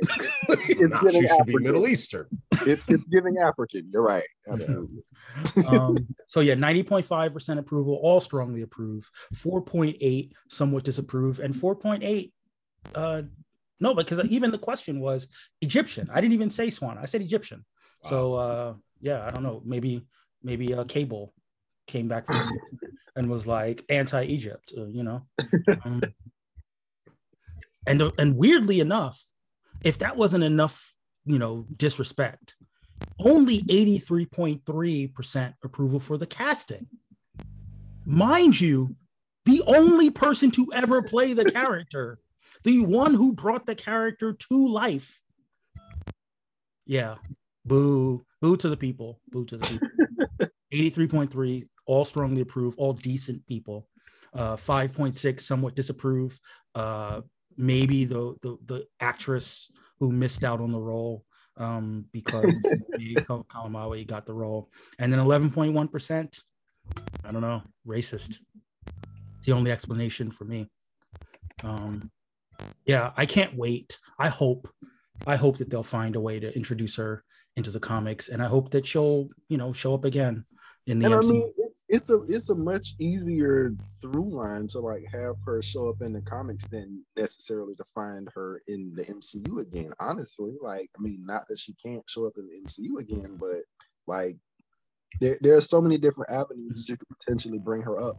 Look, how awesome would it be if she showed up in like Captain America: New World Order as like the Egyptian superhero? Yeah. Like, yeah. absolutely, yeah. Um, brings us to the next pick, the Jewish delegation. Talk about it, Krakoa, the island that walks like a man. Um, yeah. So I'll be honest. Um, Dynasty draft, we're playing for keeps. Um, like it's it's. you want to make sure that the homeland stays stays the He, homeland. he wanted to make sure that I could not bring back my famous choice. Oh no, I I I, I thought you were saying you don't want to Well make sure that the Jed. Swana Mena delegation me. didn't Well done. draft draft Krakoa. it's it's terrible the irony of me uh of the Jewish delegation drafting Krakoa so it can only stay Jewish. Um but but in your defense, in the in- Jewish delegation does have Magneto, uh, Professor X, it has and And Moira. and Moira, the the, three people- found yes. yeah the three people that did found Krakoa it did like additionally the ties between Krakoa and Israel are are very It- much it's yeah, unmistakable. it's it the parallel is right Yeah. there. If Swanamina doesn't take um Arako, Arako, what are we doing? What are we even doing here? totally um Well, well, the joke's on you. Araco is about to become a black hole. Oh, Blacko. no but uh you know krakoa is the on the one hand the mutant whole the mutant homeland the mutant Yes. holy land um it's you know where basically the mutants were fed up with being persecuted and we're like Mhm. you know what? Fuck you guys we're we're leaving okay? Yeah. we're we're, the, we're forming our own nation. Try and touch us. Yeah, um, additionally, there are more parallels in that they kind of, you know, went up to, you know, kind of just were like, you know, Krakoa is ours now and planted their flag. And Yeah. who does Krakoa belong to? You know, there are complexities there Mhm. that are also very that are that that, that do apply to Israel as well. Mhm. Um, for sure. and you know I, I acknowledge that um and Now, one one thing that I there. One thing that I should point out that makes Krakoa, I mean, this is the first season I should mention for the benefit of the listeners. This is the first season that locations uh, were made available to be drafted. Um, but Krakoa is a special case because not only is Krakoa a location, but also an entity, a, uh, a sentient being. Um, have you given any thought to the sentient being Krakoa and what his um, roots are as to um, him potentially uh, being Jewish. So it is something that I've given a little bit of thought to. I've uh, oh bye. Hopefully, Randy will rejoin us. I, I don't think he he really liked what I was saying. uh, um, so you know, real world events. You know, the whole Israel of it all is very mm-hmm. hot button. Um, I, you know, I'm I'm totally fine. Like, not like fine with, but like I, I'm I'm open to kind of exploring the the bad. Okay. Um, uh, you know, because it, it's there and like yeah. I, well, at the wanna... at the risk of you know messing up your strategy or anything like yeah. that, one of the things that's been happening in the comp, well, that's from the inception of Krakoa as the mutant homeland is the relationship between uh, Krakoa and uh, Doug Ramsey. Yes. Um, is that someone that you're considering um, in con- furthering um, furthering the the um, triumvirate of it all and the relationship to of Krakoa to uh, Jewish uh, you know aspects of of Jewish um, culture and and the Israeli experience? Maybe. Okay. Um, nice. Fair enough. Maybe I don't know. Fair enough. Guess you guys will just have to wait and see. Sure. Okay. All right. All right. Um. So yes, uh, uh, you know, there's there's still a little time, listeners, for you to get your vote in. Currently sitting at, uh, let me do the math real quick. Eighty-two no, sorry, uh, 83.3% approval, uh, with 58.3 strongly approved, 25% somewhat approve, 0% somewhat disapprove, and uh, 16.7% anti-Semitic. I um, mean, is it is it anti-Semitic or is it pro-black? I don't know. if if if you don't want to agree with you know Krakoa being you know yeah, I'm pretty sure I'm pretty sure Twitter has already told us that if you don't yeah. believe that Krakoa exists, you're anti-Semitic. Yeah. Again, is, is it anti-Semitic or pro-black? Okay, Kyrie Irving. Randy can't be anti-Krakoa because he knows where his roots are. He knows who he is. Oh, we're just playing. Don't... Oh boy. I, I, like how you put that little disclaimer at there. We're just playing. It's all jokes. Don't come for us. Please go away. uh, that brings us to the next delegation. Uh, finally, this character, uh, you know, I mean, again, the stakes are higher. So now she gets to stay with this delegation forever and ever and ever um, Danielle Moonstar for the Native American delegation. Where else would she be but the Native American delegation? Um, yeah, I mean, what's there to say beyond uh, Danielle Moonstar being being where she should be? You guys, I assume we've all seen the uh, New Mutants movie. Unfortunately, I I dig that movie it it had its moments. I mean, yeah. It look it it has its charms, kind of of its own accord.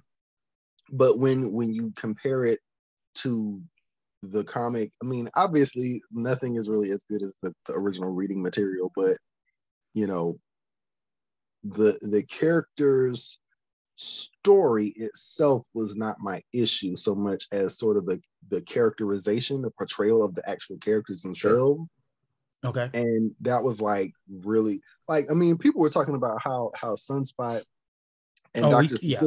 well, we can't Right. talk about we can't talk about Sunspot. I I I, I just gets makes me angry.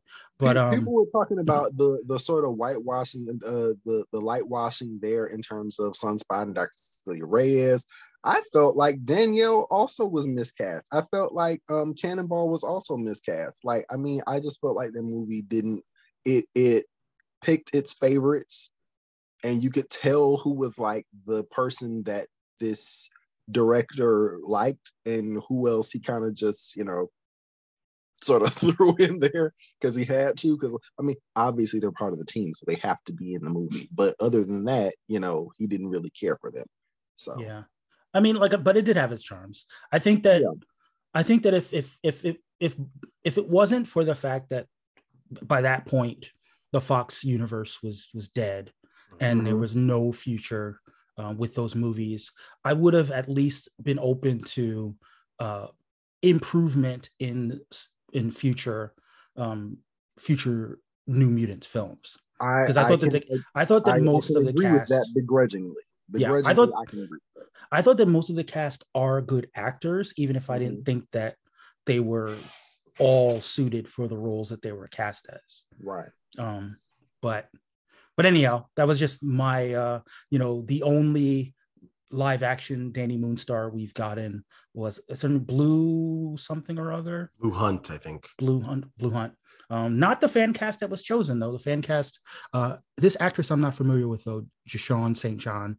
Um, so She- currently, oh, do you know her, Rennie? Yeah. Oh, oh. Oh, was- sorry, Jen. It was me. Um, she was in this movie that I really liked that uh Chloe directed. Um, songs. My oh, bye again. I guess he really didn't like that either. uh he was in a she was she was in a movie with uh that Chloe Zhao directed songs my brother used to sing I don't know Mm. she was great in it and Okay. then she was she was announced to have a role in Eternals and she oh hello and she never had that role um that's Uh-huh. where I know her from Okay. Um, so currently 85% approval, all strongly approve uh, of Native American Danny Moonstar, to which again, uh, 15%, what are you doing? Um, 5% somewhat disapprove, and 10% clearly racist. Um, I say this. the- I would say this. Uh, I'm sorry to interrupt. Um, no, go ahead. the, the- this is the first pick of the uh the dynasty where it's like I I wish you would have taken this character in the in the main draft because you're Mhm. this is someone who actually scores points in Someone who FCL shows up, Yeah. someone who Yeah. shows up in, and so now yeah, and you get and- to keep one them the but now you lose the FCL Well, and Yeah. also this is a character that you know.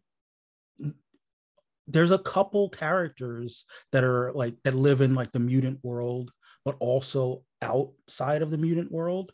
You Mm. know, she's got that history of having been a Valkyrie um, that Mhm, they mhm. occasionally go back to. Um, you know, she has because of that, and also because she was in A Force uh, for a little bit. You know, like she's she's got more than just her sort of small space in the New Mutants, and Right. you know, before Echo, you know, she was probably one of the more high profile Native American comic characters.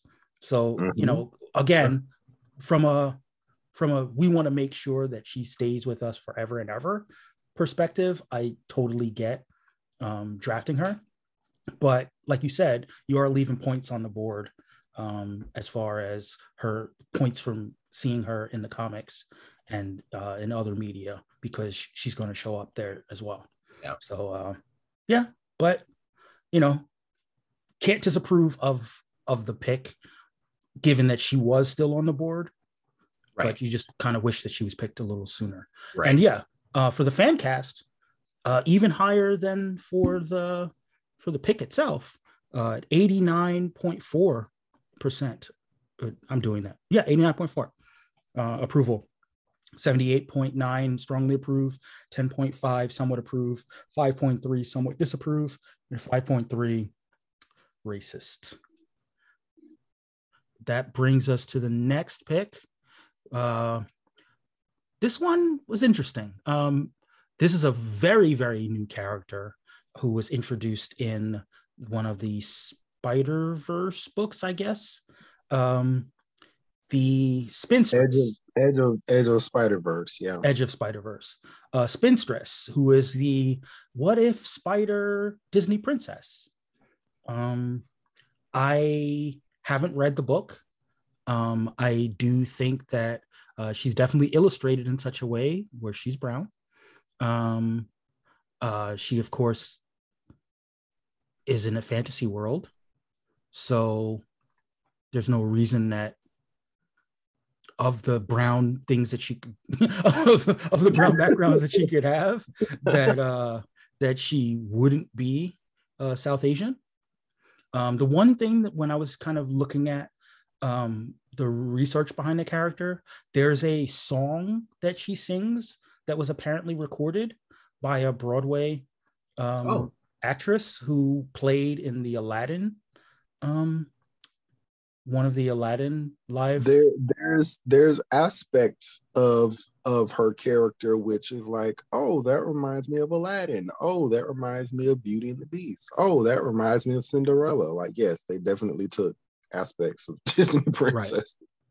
Um but and i can't remember the actress's name but the actress herself is not south asian. The actress is actually um i want to say southeast asian Mm. but uh you know for us americans who don't know geography um close enough.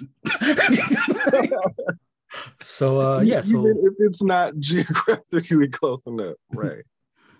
So yeah um i the fan cast was a, is a bollywood actress named janhvi kapoor who i'm not familiar with but uh bollywood definitely isn't a skill set of being a disney princess um so i'm here for it and us i wouldn't be opposed to them kind of hammering uh you know sorry nailing down uh, her ethnicity as South Asian. Um, yeah, so in the tradition of Disney princesses, she only has one name, uh, Petra. Vague, vague enough of where the ethnicity is. So yeah, South Asian delegation with their first pick got them a spider Sona. Um, in terms of approval, currently sitting at 71.4% approval 57.1 strongly approve, 14.3 somewhat approve, 14.3 somewhat disapprove, and 14.3 racist. Disney princesses can't be anything that white, Mhm. is what they say on the internet with those uh, YouTube channels where what who can well, this is a I'm gonna go on a weird tangent. who decided that that like you all know what I'm talking about? The YouTube channels that are like engaged in the crazy, like crazy nerdy hate speech. Like, who decided that that's the format for the thumbnails on all of the YouTube? Uh, I like- mean, outrage works. So like you put you you try to put a little caricature of of like the tri- the triggered uh liberal uh person on the thing like you know the the wide-eyed person doing the little gritted teeth outrage yeah. face like i mean Is I there get- like a is there like a a a um a Photoshop like template that you just kind of like put I, your I I absolutely believe that they coordinated on on Reddit somewhere and were like, this one we this is our test group. This is the thing that we feel is going to trigger the lips. I feel like that happened somewhere. They Mhm. they they linked up to the hive mind and was like, yep, that's that's the one. All right. Well, I it, it shocks me every time. It's like I just see have to see the thumbnail and I get and I get shook. I'm It's like, oh, it's the same one and it's the same uh uh text uh font and and it's the same number of exclamation points and question marks. Yep. yeah, it's it's a, it's a trigger to libs uh, suite. Then they just the software suite. It's an it's an Adobe uh, extension pack. it's it's it's, it's dot KKK. add-on. the dot KKK extension. All right. Well, uh, for the fan cast, fan cast is sitting at 72.3. Um, and there's more than enough time, listeners, for you to vote that up. Uh, 64.7. Oh, wait, I apologize. 82.3. So uh, 64.7 strongly approve, 17.6 somewhat approve, and uh, 17.6 somewhat disapprove. No racist because the picture that I chose for her for uh, Janhvi Kapoor is very pretty. Um, I'll be honest, half the time, like that's the that's the the determining factor for me. If I like the way the person looks, you know, I'll just you know, go ahead and prove. Go ahead and Yeah. prove. I got it. Um, this pick is, you know, I like this pick. This pick is, was solid. Um, you know, it's always dicey with the white delegation. You know, they're uh, they've got so many characters to protect, and not every character needs to be protected. But this character feels right. Uh, Thaddeus Thunderbolt Ross, uh, he of the chasing down the Hulk, he of the constantly failing but ending ending up in a in a more high profile and powerful role d- despite all of his screw ups. Uh, future MCU Yeah. president. He of the turning red when he's angry. His Yeah. neck is a certain shade of crimson, guys. Yes, he is. Yes, make the make the Marvel universe great again. Uh, Mag, MAGA Hulk. oh. Yeah, um, yeah. In fact, uh, yeah, he, he was going to be Blue Hulk, but uh, his taxes went up, and he just was like, he was like, screw that. He was Blue Hulk in college, but Yeah, yeah. He's he's economically what was it? Economically anxious Hulk. Economic anxiety Hulk. Yeah. Um, Thunderbolt Ross. Um, yeah, white delegation.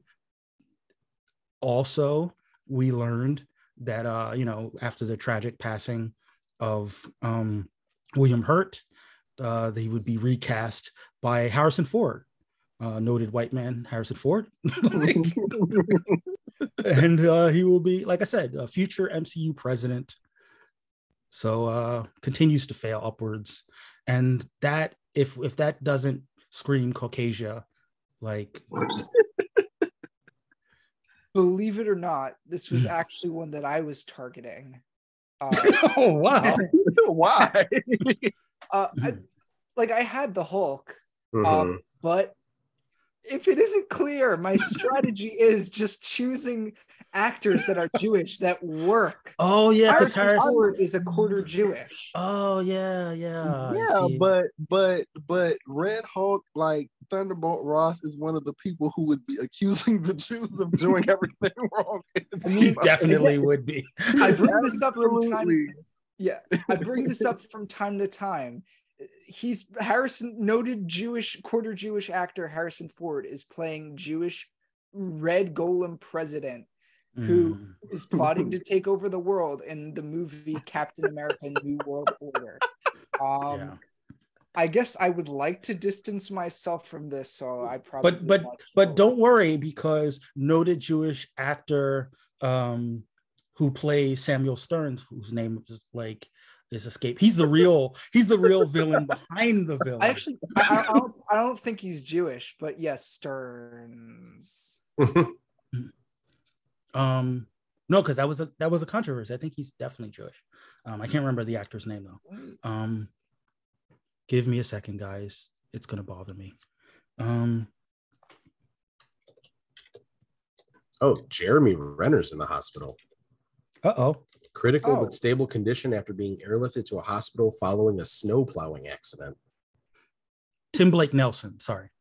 Uh, so yes, uh, the leader, played by Tim Blake Nelson, he's going to be the secret string puller behind the the powers that be in the Captain America: New World Order movie. The intelligentsia, because Yes.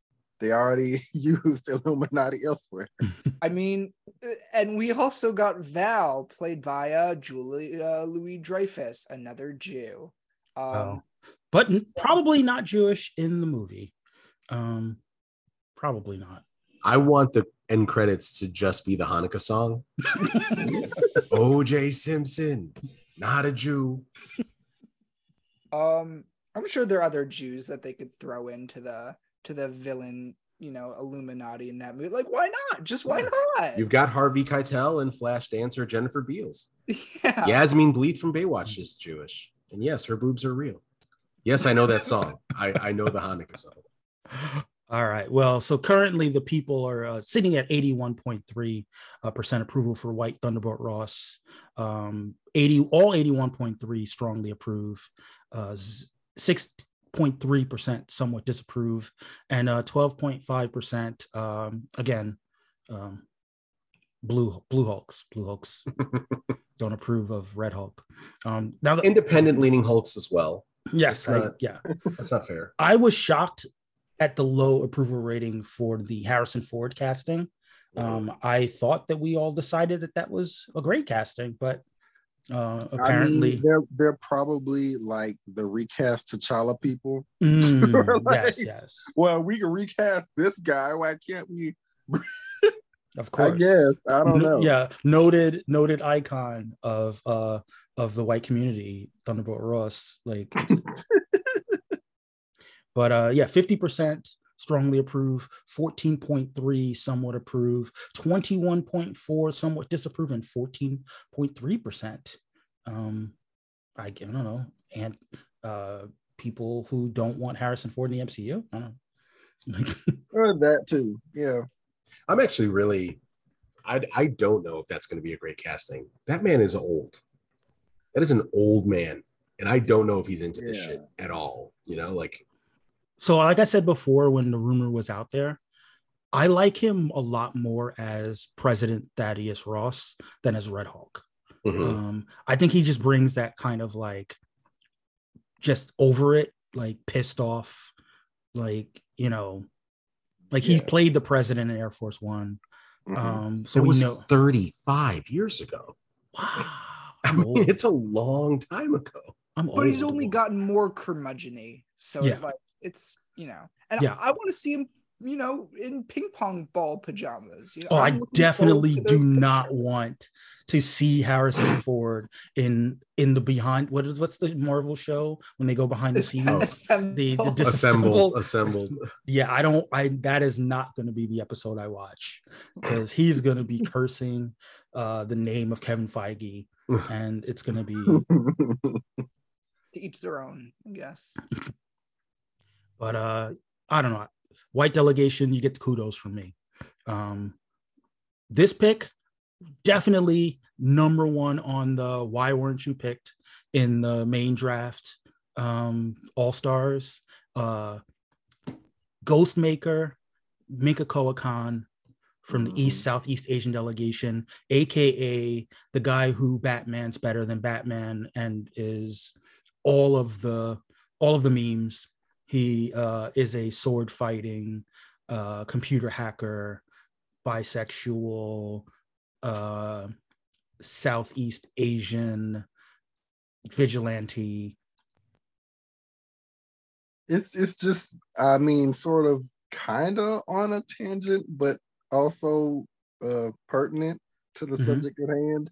I'm very, very amused slash intrigued slash bewildered by the recent um last couple of years where like a, a number of the main uh Justice League members sort of got these new brown kind of friends slash love interest people that that sort of got introduced into their mythos like batman got ghostmaker and and wonder woman got uh, uh Si- sigurd i believe Sieg- siegfried i believe his name is Oh yeah, Siegfried. Mhm.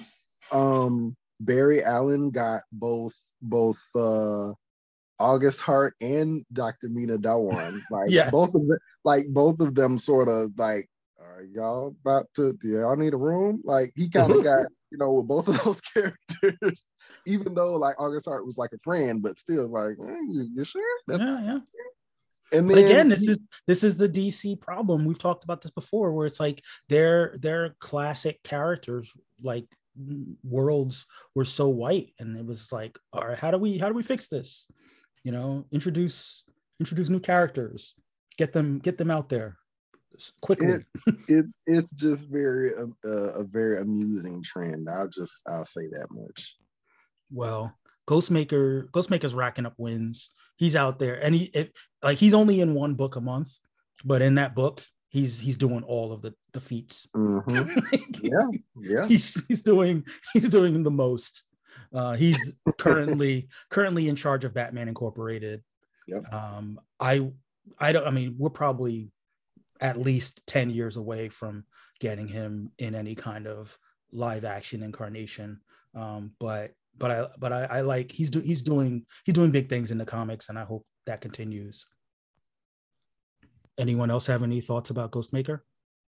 He's someone that I could see appearing in way smaller Yeah, in very in stuff that is not considered mainline continuity cinematic universe stuff. Like for instance, Ghostmaker appearing in like Harley Quinn or um Teen Titans Go or something like that. Like that's completely, I think, possible. I mean, there's, it's inevitable that we're gonna get another Batman animated thing. So he's he'll he'll show up soon. I, I don't think that we're like that far off from seeing him show up. I mean, it felt it, it it felt like Tynion, like one of the mandates given to Tynion was like, hey, hey, how would you like to create like 20 new characters? Uh, is it- I was just I was just looking it up to make sure it was Tynion because it was just like it just felt like his run came and it was like and there's this character and that character and here every three issues it was like here's a Right. brand new it was uh the gardener like was, Yep, was the you know, his, gardener. Um, uh, Yeah. Clown Hunter. Uh yeah um, Um, who's the- punchline is punchline Punchline is Tynion him? character Punchline is Tynion. yeah Uh, Peacemake, Peacekeeper, peacekeeper Peacekeeper. the peacekeeper peacekeeper 01 peacekeeper you know Yeah. whatever Did he also create the uh the mayor, the the, the Japanese mayor, or probably not? I He's probably the new scarecrow that was like Japanese, basically, like Yeah. was was Tynion's look. Um, yeah, it was it was wild. It's just crazy run. He just comes in and creates all these new characters. And I remember the time us being like, he's definitely like, you know, you're gonna pay me. Like I'm getting paid I hope so. because I hope he got a. I hope he gets a cut of all these characters because they're gonna make like in toys alone, like they they all have really cool looks. that's the thing is like it's not only that he created these you know he added to the the mythos or whatever it's like ghostmaker is a really cool looking character. Like it's boba fett style. Like this is Yeah. he, he looks straight out of an anime. Like it's awesome. He looks great. Um and like like did not miss. Gardener as soon as we saw the the, the previews we're like i want to know more about this character. Like when is Exactly. janelle monáe going to play this character in Yeah. the movies? Yeah, and I apologize for not knowing the artist who was um on the run with him. Um, because it was I george george jimenez okay, it was a menace. yeah Okay, because didn't miss, didn't No, miss with did any not. of the designs. Instantly iconic looks. Um, he was. Oh, who's the other character? Um, the one who was like the computer hacker, Miracle Molly. Miracle Molly. Mhm. Like, Yeah. yeah, just just just banging out new character after new character. Like, very. It was a short run, right? Because the run is over, isn't it? Yes. We're on to uh, Chip Zdarsky now. All right, on the Chip Zdarsky, but I felt like pound for pound, like just it just a whole bunch of new characters that are gonna stick that are gonna stick around. Mhm. You know what? I'm looking at the the DC wiki, and it's not showing Gardener as one of his, which is interesting. But I could have at sworn Gardener was introduced in in that same run. Yeah, Miracle Yeah, I mean- Molly. but the the runs did kind of run together. But I do think it was. I thought so. I mean, Um, part of it was that it was they were crossing over between Detective and the Batman book, which he also wrote Detective at one point. So, Hmm. but it, but yeah, I thought Gardener was also him. unless he brought the character back out of obscurity or something like that, which is possible. Hmm.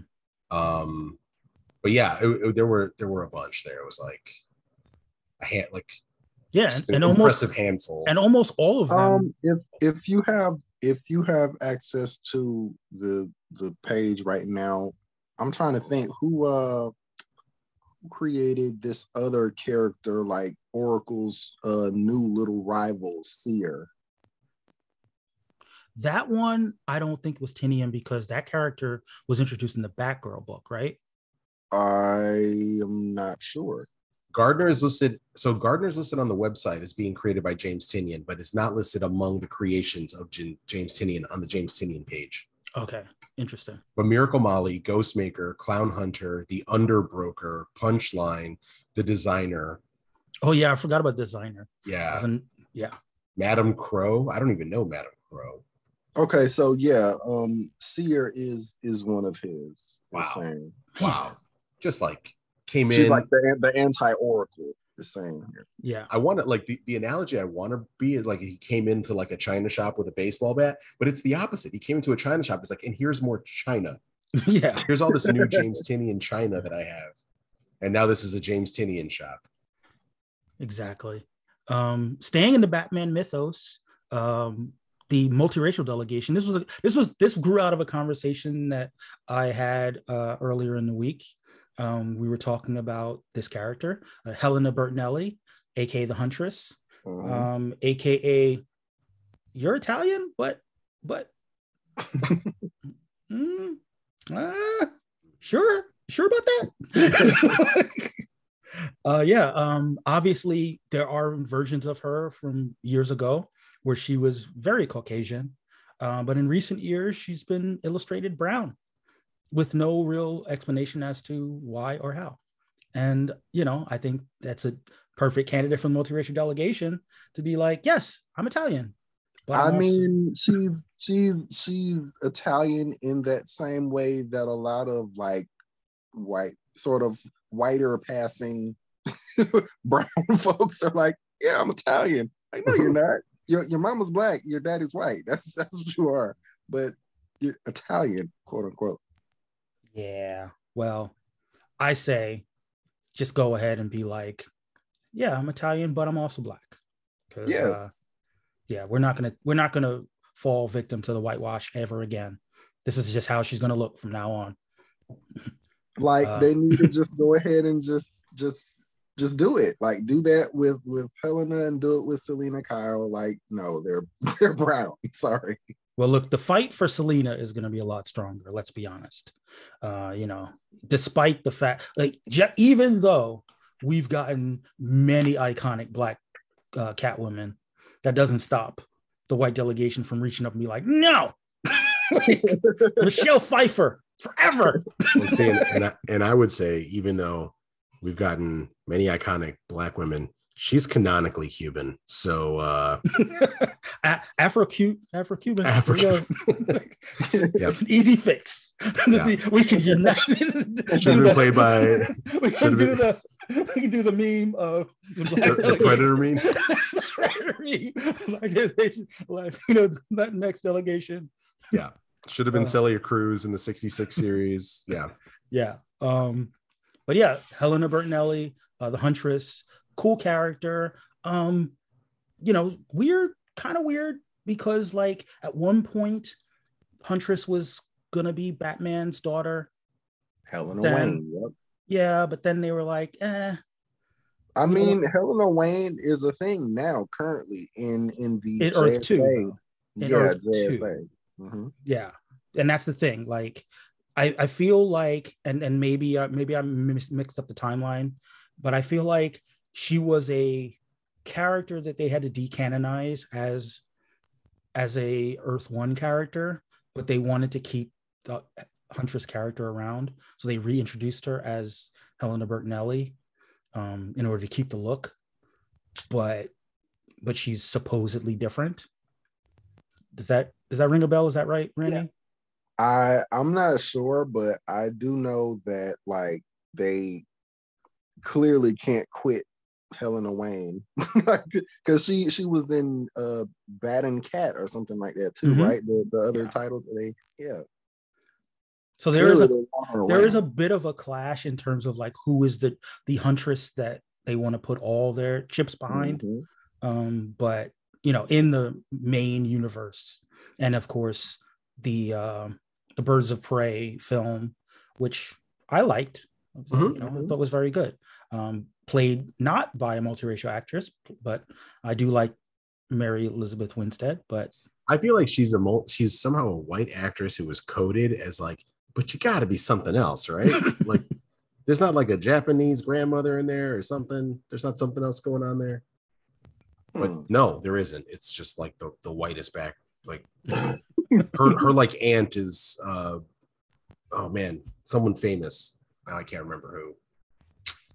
Well, while you're while you're looking her up, Yeah. I will uh, be saying the approval rating for her, which is currently sitting at 85.4%. No, my math is not mathing. 83.4 um, percent approval, 66.7 strongly approve, 16.7 somewhat approve, 16.7 somewhat disapprove, and no racists.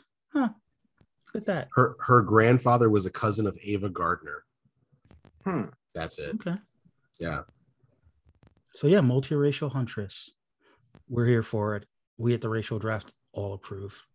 Uh, that brings us to defensive corner, black delegation, John Stewart, Mhm.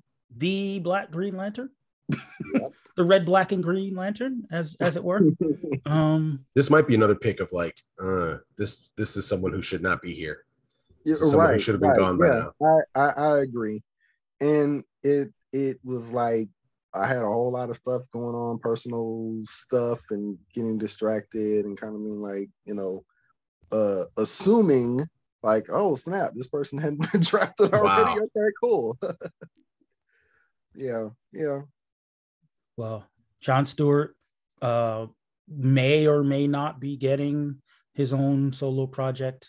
Um, James Gunn hasn't debunked all of the rumors around this character, but uh, he did get a, a movie, an animated movie, Mhm. which uh, sort of reworked his, his his origin in such a way that makes it really easy to to bring him into the fold in live action if they wanted to go that route. Um, obviously, um, he is a generation's first choice for Green Lantern. Um, yeah, I mean, he's Certainly my choice, my first choice. Because I mean, like, well, it, it's either between him or Kyle Rayner. Like those two, I, I don't have an interest in guy. Like, guy, can you just imagine now this current generation of the of the Justice League and Guy Gardner is like the Green Lantern among those characters? My God, ugh. Yeah, he's he's an acquired taste for sure. Um, I feel like Guy now works in tandem with other lanterns where they can kind of, you know, He's good as a sounding board. Like he says Right. stuff, and then people are like, "What a jerk." Exactly, exactly. Um, if you know if they if they do a, a Green Lantern Corps ensemble movie, like that's the best place for Guy as like the guy that you know is the asshole with a heart of gold. You know, like it feels like a he feels like a James Gunn character if we're being honest. Um, so, but uh, not not my solo Green Lantern, not for for, for sure. Um, yeah, so John Stewart is currently sitting at ninety four point one approval rating, with all ninety four point one strongly approving. Uh, 5.9 somewhat disapprove, uh, probably the Guy Gardner fans. Um, no racism because uh, he used the Green Lantern ring to kill all the racists. Um, and that brings us to the final pick of the first round of the dynasty draft. Feels right for the dynasty purposes. One of the things that the dynasty draft was created to do. White Tiger, Latinx delegation. Talk about it, Carlos. uh you know it's she wasn't the right pick for the the racial draft because there just isn't enough FCL scoring I think to Mhm. to justify it yet but I do think that someone that I don't want to lose going forward Mhm. uh because I foresee a glow up as I foresee an MCU appearance and I foresee and synergies and will be happy to take advantage of having that character in my quiver. In Why is she an arrow? I don't know, but she, but she is. um, it's you know, it's one of those I've joked about it several times. She's it's one of those funky 70s uh, kung fu things. It's like, but yeah, there are no tigers in Puerto Rico. This doesn't really make sense, or New York. um, but but uh, I think, and I do think that if we get a white tiger, this for some reason Ava Ayala is the one that we will get. Like that's the she. It's kind of like the John Stewart thing. Like there are other lanterns, but John Stewart is the Green Lantern. There are other white tigers, but Ava Ayala is the white tiger. So Yeah, I mean, especially because her father was also the White Tiger, so Right. it's an easy story. to brother. tell. her brother. Oh, Yes. oh, okay. I do think that there I are mean- continuities where she is this, the daughter, though. Like I do think that I that's mean, been played with before. The thing for me is like Angela Del Toro is like around Mhm. and and Hector Ayala died. Neither one of them was like put like sort of pushed as much as Ava Ayala. Like she is the one now currently. Like even if you Right. get- I mean, she's also been in animated Right. series. right, right, exactly. Um, you know, she's the one with a romance with another character. You know, we we all love romance. We were talking about that earlier. Uh, Victor Alvarez, Power Man. Yep. yep. Uh, Dominican Power Man. Yes. Uh, Mhm. It's re- it's interesting because like she's she's the sister of Hector Ayala and Yeah. the aunt of Angela Del Toro, who I think is older than her. yes. Angela's older. I mean, yep. that happens. You know. Oh, it, it happens for Yeah. sure, but it just seems like that'll that'll be something that the MCU might clean up.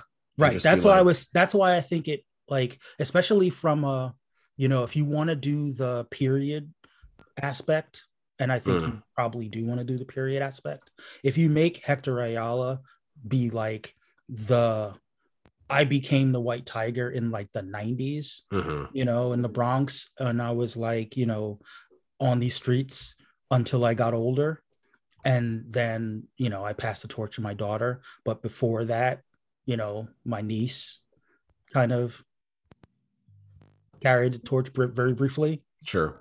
you know like i could see i could see them playing around for, with, for the uh, MCU. Yeah. yeah f- well even i mean yes for the mcu but also because i mean i made the the, the gaff but i think because of the age difference like Mhm. we think of hector ayala as older and then you know ava is young enough to be his daughter Yeah, yeah, and frankly, they they never re- like again. He he ends up getting killed in such a way that his story never really moved out of that era. right Mhm. So yeah, I understand what you're saying. Yeah or and it, think, or it'll be something where they introduce the character and they never talk about the rest of the family stuff, and it's just like Ava Ayala is the white tiger. I don't know what else you want from me.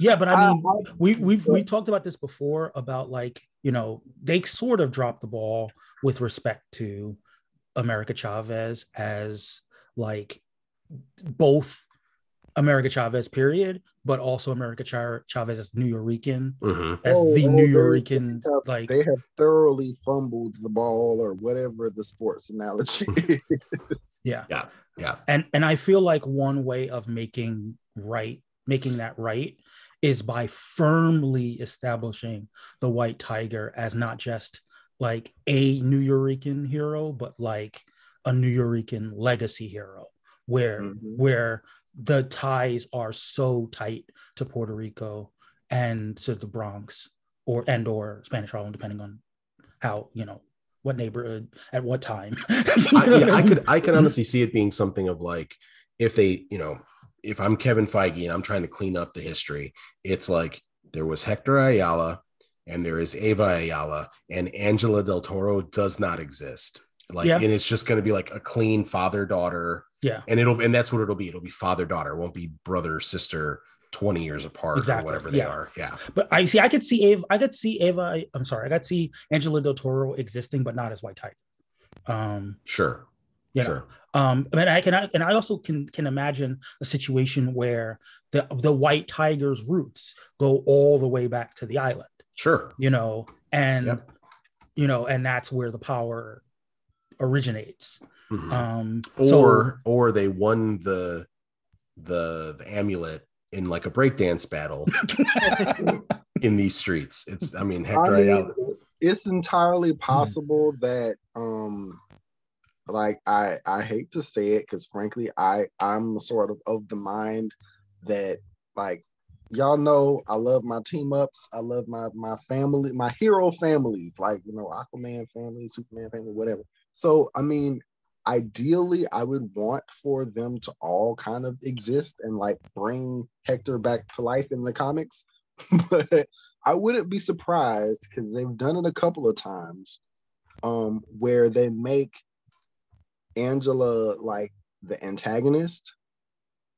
Like Ava Hmm. is is the one who ends up getting the the new you know uh, white tiger mantle, and then sort of like Agatha Harkness was a mentor to Wanda in the comics. Like now we kind of turn it and like Mhm. yeah you have ties to her, but she kind of has a different view of how to use the white tiger power and kind of wants to do some untoward things and like you know they did it with agatha they did it with um with with bill foster and ant-man movies um like i could see that you know they want to keep the character but sort of streamline you know thinking that okay we don't want to have too many kind of like heroes maybe we can sort of use that character in a different way mm, I could see it too being like, you know, and now we're just writing Yeah. White Tiger stuff, but like it being a thing where when we meet Ava, Hector's dead mhm. and she's living with her aunt,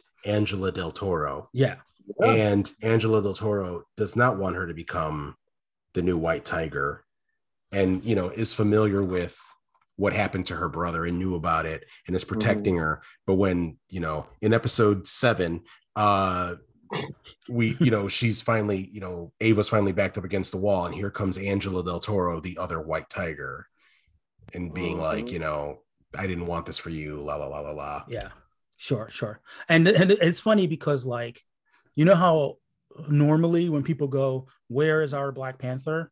You know, and we go, eh, "It's not really the same thing." Yeah. Like, but this is would be kind of like Yeah.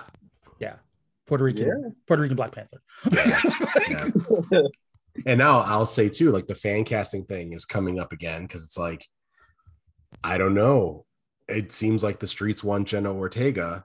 I don't know that she's the best fit for for. I mean, Ava Ayala. she's she's easy to cast because we see her face now, but mm, right? yeah, Yeah, she's. I mean, like honestly, if you were to tell me like cast Jenna Ortega in a comic book character role, the first thing I would think of, and it probably is just because she's plays Wednesday, but I'd be like Raven. Give her that, you know. but um, yeah, I don't know. I'm thinking. I'm thinking. Um, Haskiri Velazquez from the Saved by the Bell uh reboot. okay. She's she's got the look. I don't know. Well, But- you know, maybe that's a situation where where you want to like put out the fan art first and then announce the announce the fan cast. Submit know? it to the chat. you know try to like uh you know try to try to uh massage the the the the, the audience get them prepared for the fan cast before you officially announce the fan cast you know uh you know work the work the work the refs a little bit I actually saw a really funny like tweet that was like, I think it's really funny that whenever anyone mentions Jenna Ortega as Ava Ayala, they always show a picture of White Tiger with a mask on because when she's got her mask off, it doesn't quite work. And then they show like a bunch of panels. It's like, yeah, she's a little like Ava Ayala's brown.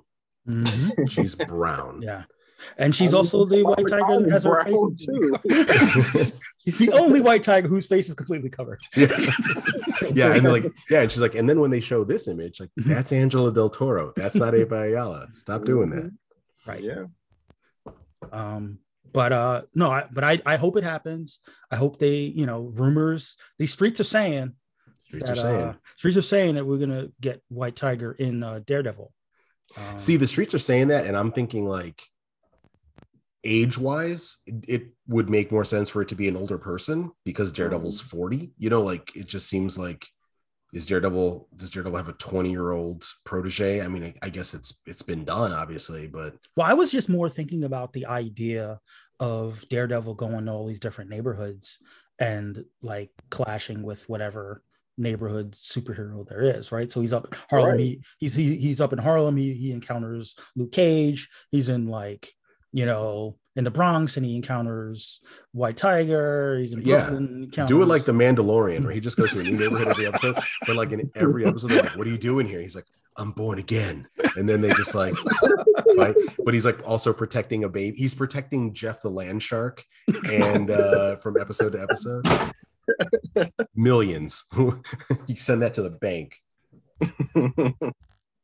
but yeah, I mean, I could see, I could, I could see them. You know, there's 18 episodes, right? So there's, there's, there's room for um, a storyline where uh, every neighborhood in every borough, uh, Kingpin's got operations, and he's going and he's going there, and Yeah. he has to like do the classic.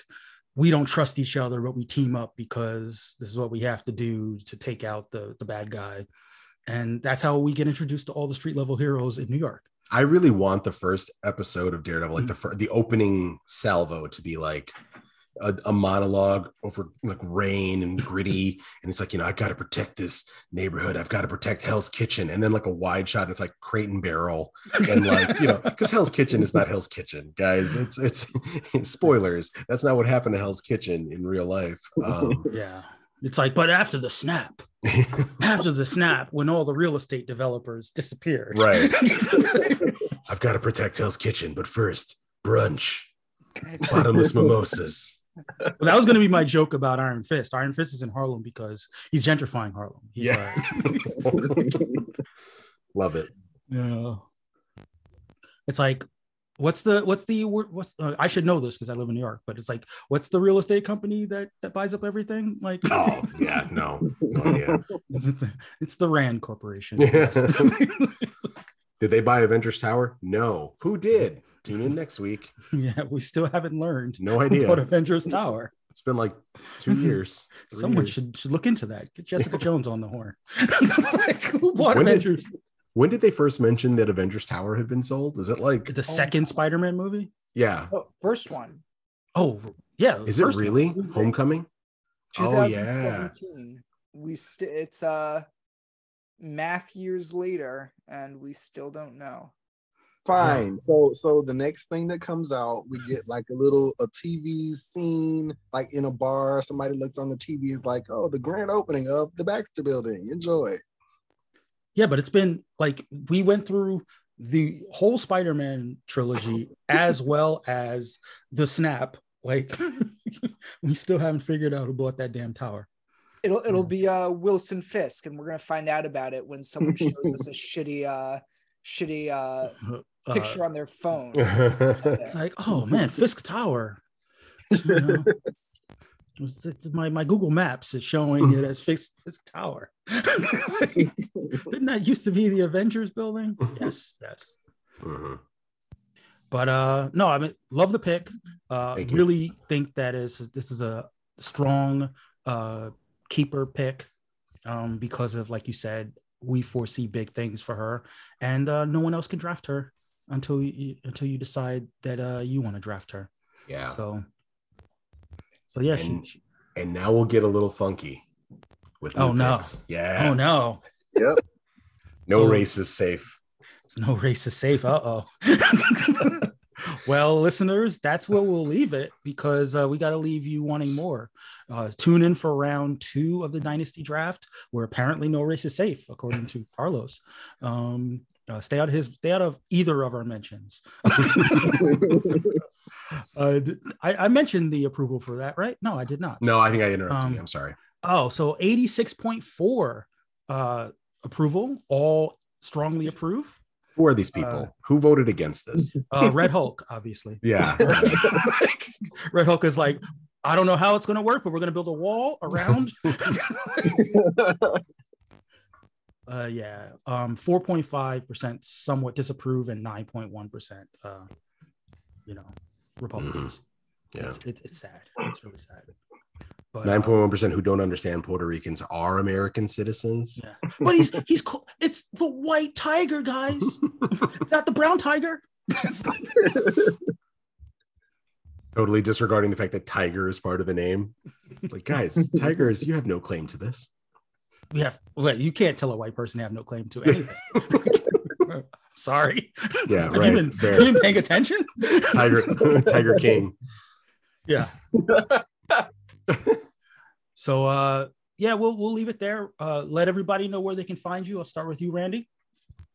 You can find me on Twitter currently for now uh, at Randy S 0725. Um, and I use the hashtag superpower list. And uh Jared, where can they find you? Find me on uh, Twitter at uh, Jared K I R S C H underscore on Instagram at Jared K I R S C H E N B A U M, and uh, my super occasional writings at Murphy's Multiverse. Uh, follow them; they are great. Carlos, where can they find you? Uh, I am at Carlos Freitas Jr. on Twitter, and more than likely, you'll find me on any social networking platform um, as at Carlos Freitas Jr. or at Agent Carlos. And you, that's because you can find me and my work at agentsoffandom.com. And we just put together a huge, comprehensive, like our favorite things of 2022, uh, super. It's got a table of contents and there's an appendix and it's a huge, big old thing. so they they had to one up me by creating an actual superpower. Yeah, yeah, sounds like IP theft right there. yeah. Well, before I tell you where you can find me, I left one uh, big thing out. I'm going to tell you where we are with the point standings, guys. The point standings. And as always, we go bottom to top. We start from the bottom. And uh, at the bottom, the Polynesian delegation, 1,028 points. Next up, with 1,256 points, the South Asian delegation. Next up, with 1,413 points, the Swanamena delegation. Next up, with 1,478 points, the multiracial delegation. With five, with 1,507 points, the white delegation. With 1,515 points, the East Southeast Asian delegation. With 2,024 points, the Black delegation. With 2,105 points, the Native American delegation. With 2,154 points, the Latinx delegation. And at first place, that only leaves one delegation, 2,363 points, the Jewish delegation. Yeah, Jared, how does it feel to be the front runner I'm, looking I'm down? I'm very surprised. I'm very happy. I hope uh you guys aren't all, you know, upset that the new the the, the newcomer came in. If if I beat the white delegation, I'm satisfied. That's that is my metric. That's good. All right. Uh Okay. just about of beginner's luck. Uh, listen, you're look, don't be humble. You are a savvy player. You are doing the thing. You're making good fan casts. You're drafting good characters. You're doing backstories. You're doing fan art. You're you know you're doing your best. You are make actually able character- to create art. Yeah, you're You you're didn't making these piss- characters your own. You didn't piss anyone off with drafting. So True. my my computer may die. So I'm gonna log off now, guys. Uh, All I'm down to my last like five percent. So have a good night and happy new year. All right, and uh, we are down to our last 5% on the podcast. So I will say my goodbyes. You can find me at MTFIII on Twitter. You can find my occasional writings at Murphy's Multiverse as well. And um, who knows, maybe in the new year, 2023, you'll get more occasional. Um, you can find us at Racial Draft Pod on Twitter, Racial Dot Draft on Instagram, and Racial Draft at uh, on Facebook. Um, we're not yet on all of the other um, socials. We have not yet on TikTok. We're gonna be ticking and talking, um, but at some point, um, still haven't still haven't gotten the OnlyFans thing figured out. Let's uh, let's see if we can generate some buzz over on Hive. yeah. Uh, nice, nice. Um, but until next time, all things are possible.